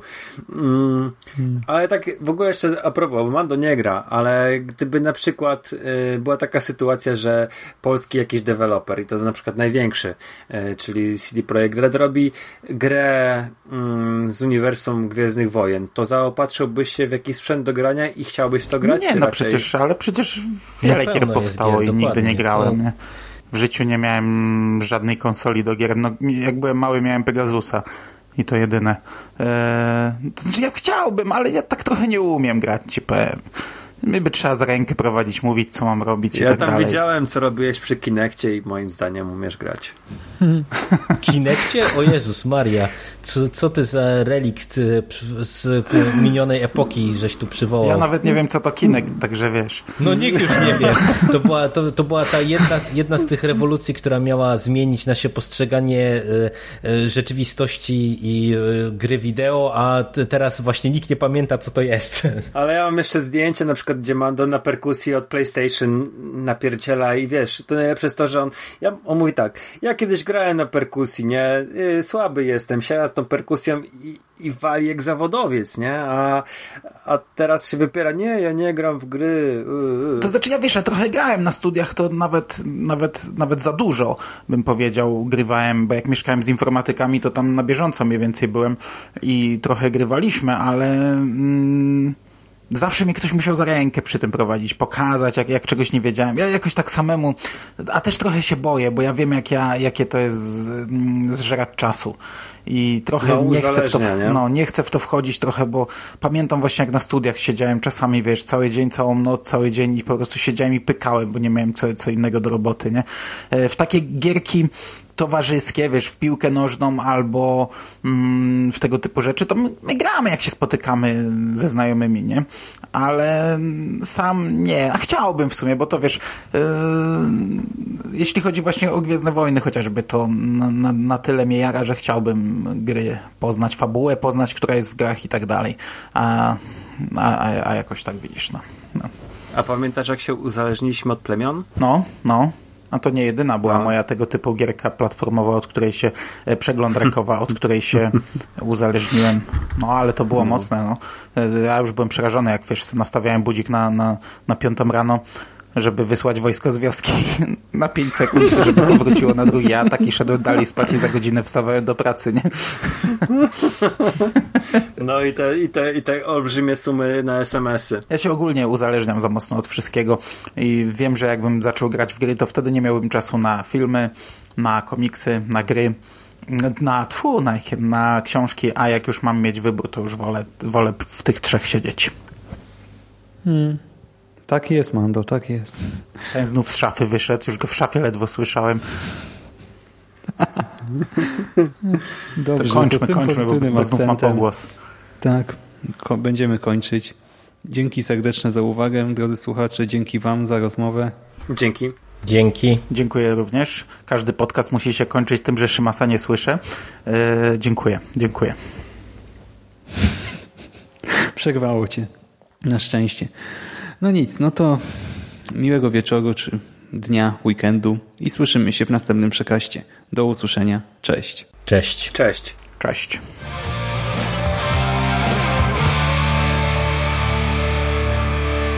You finished?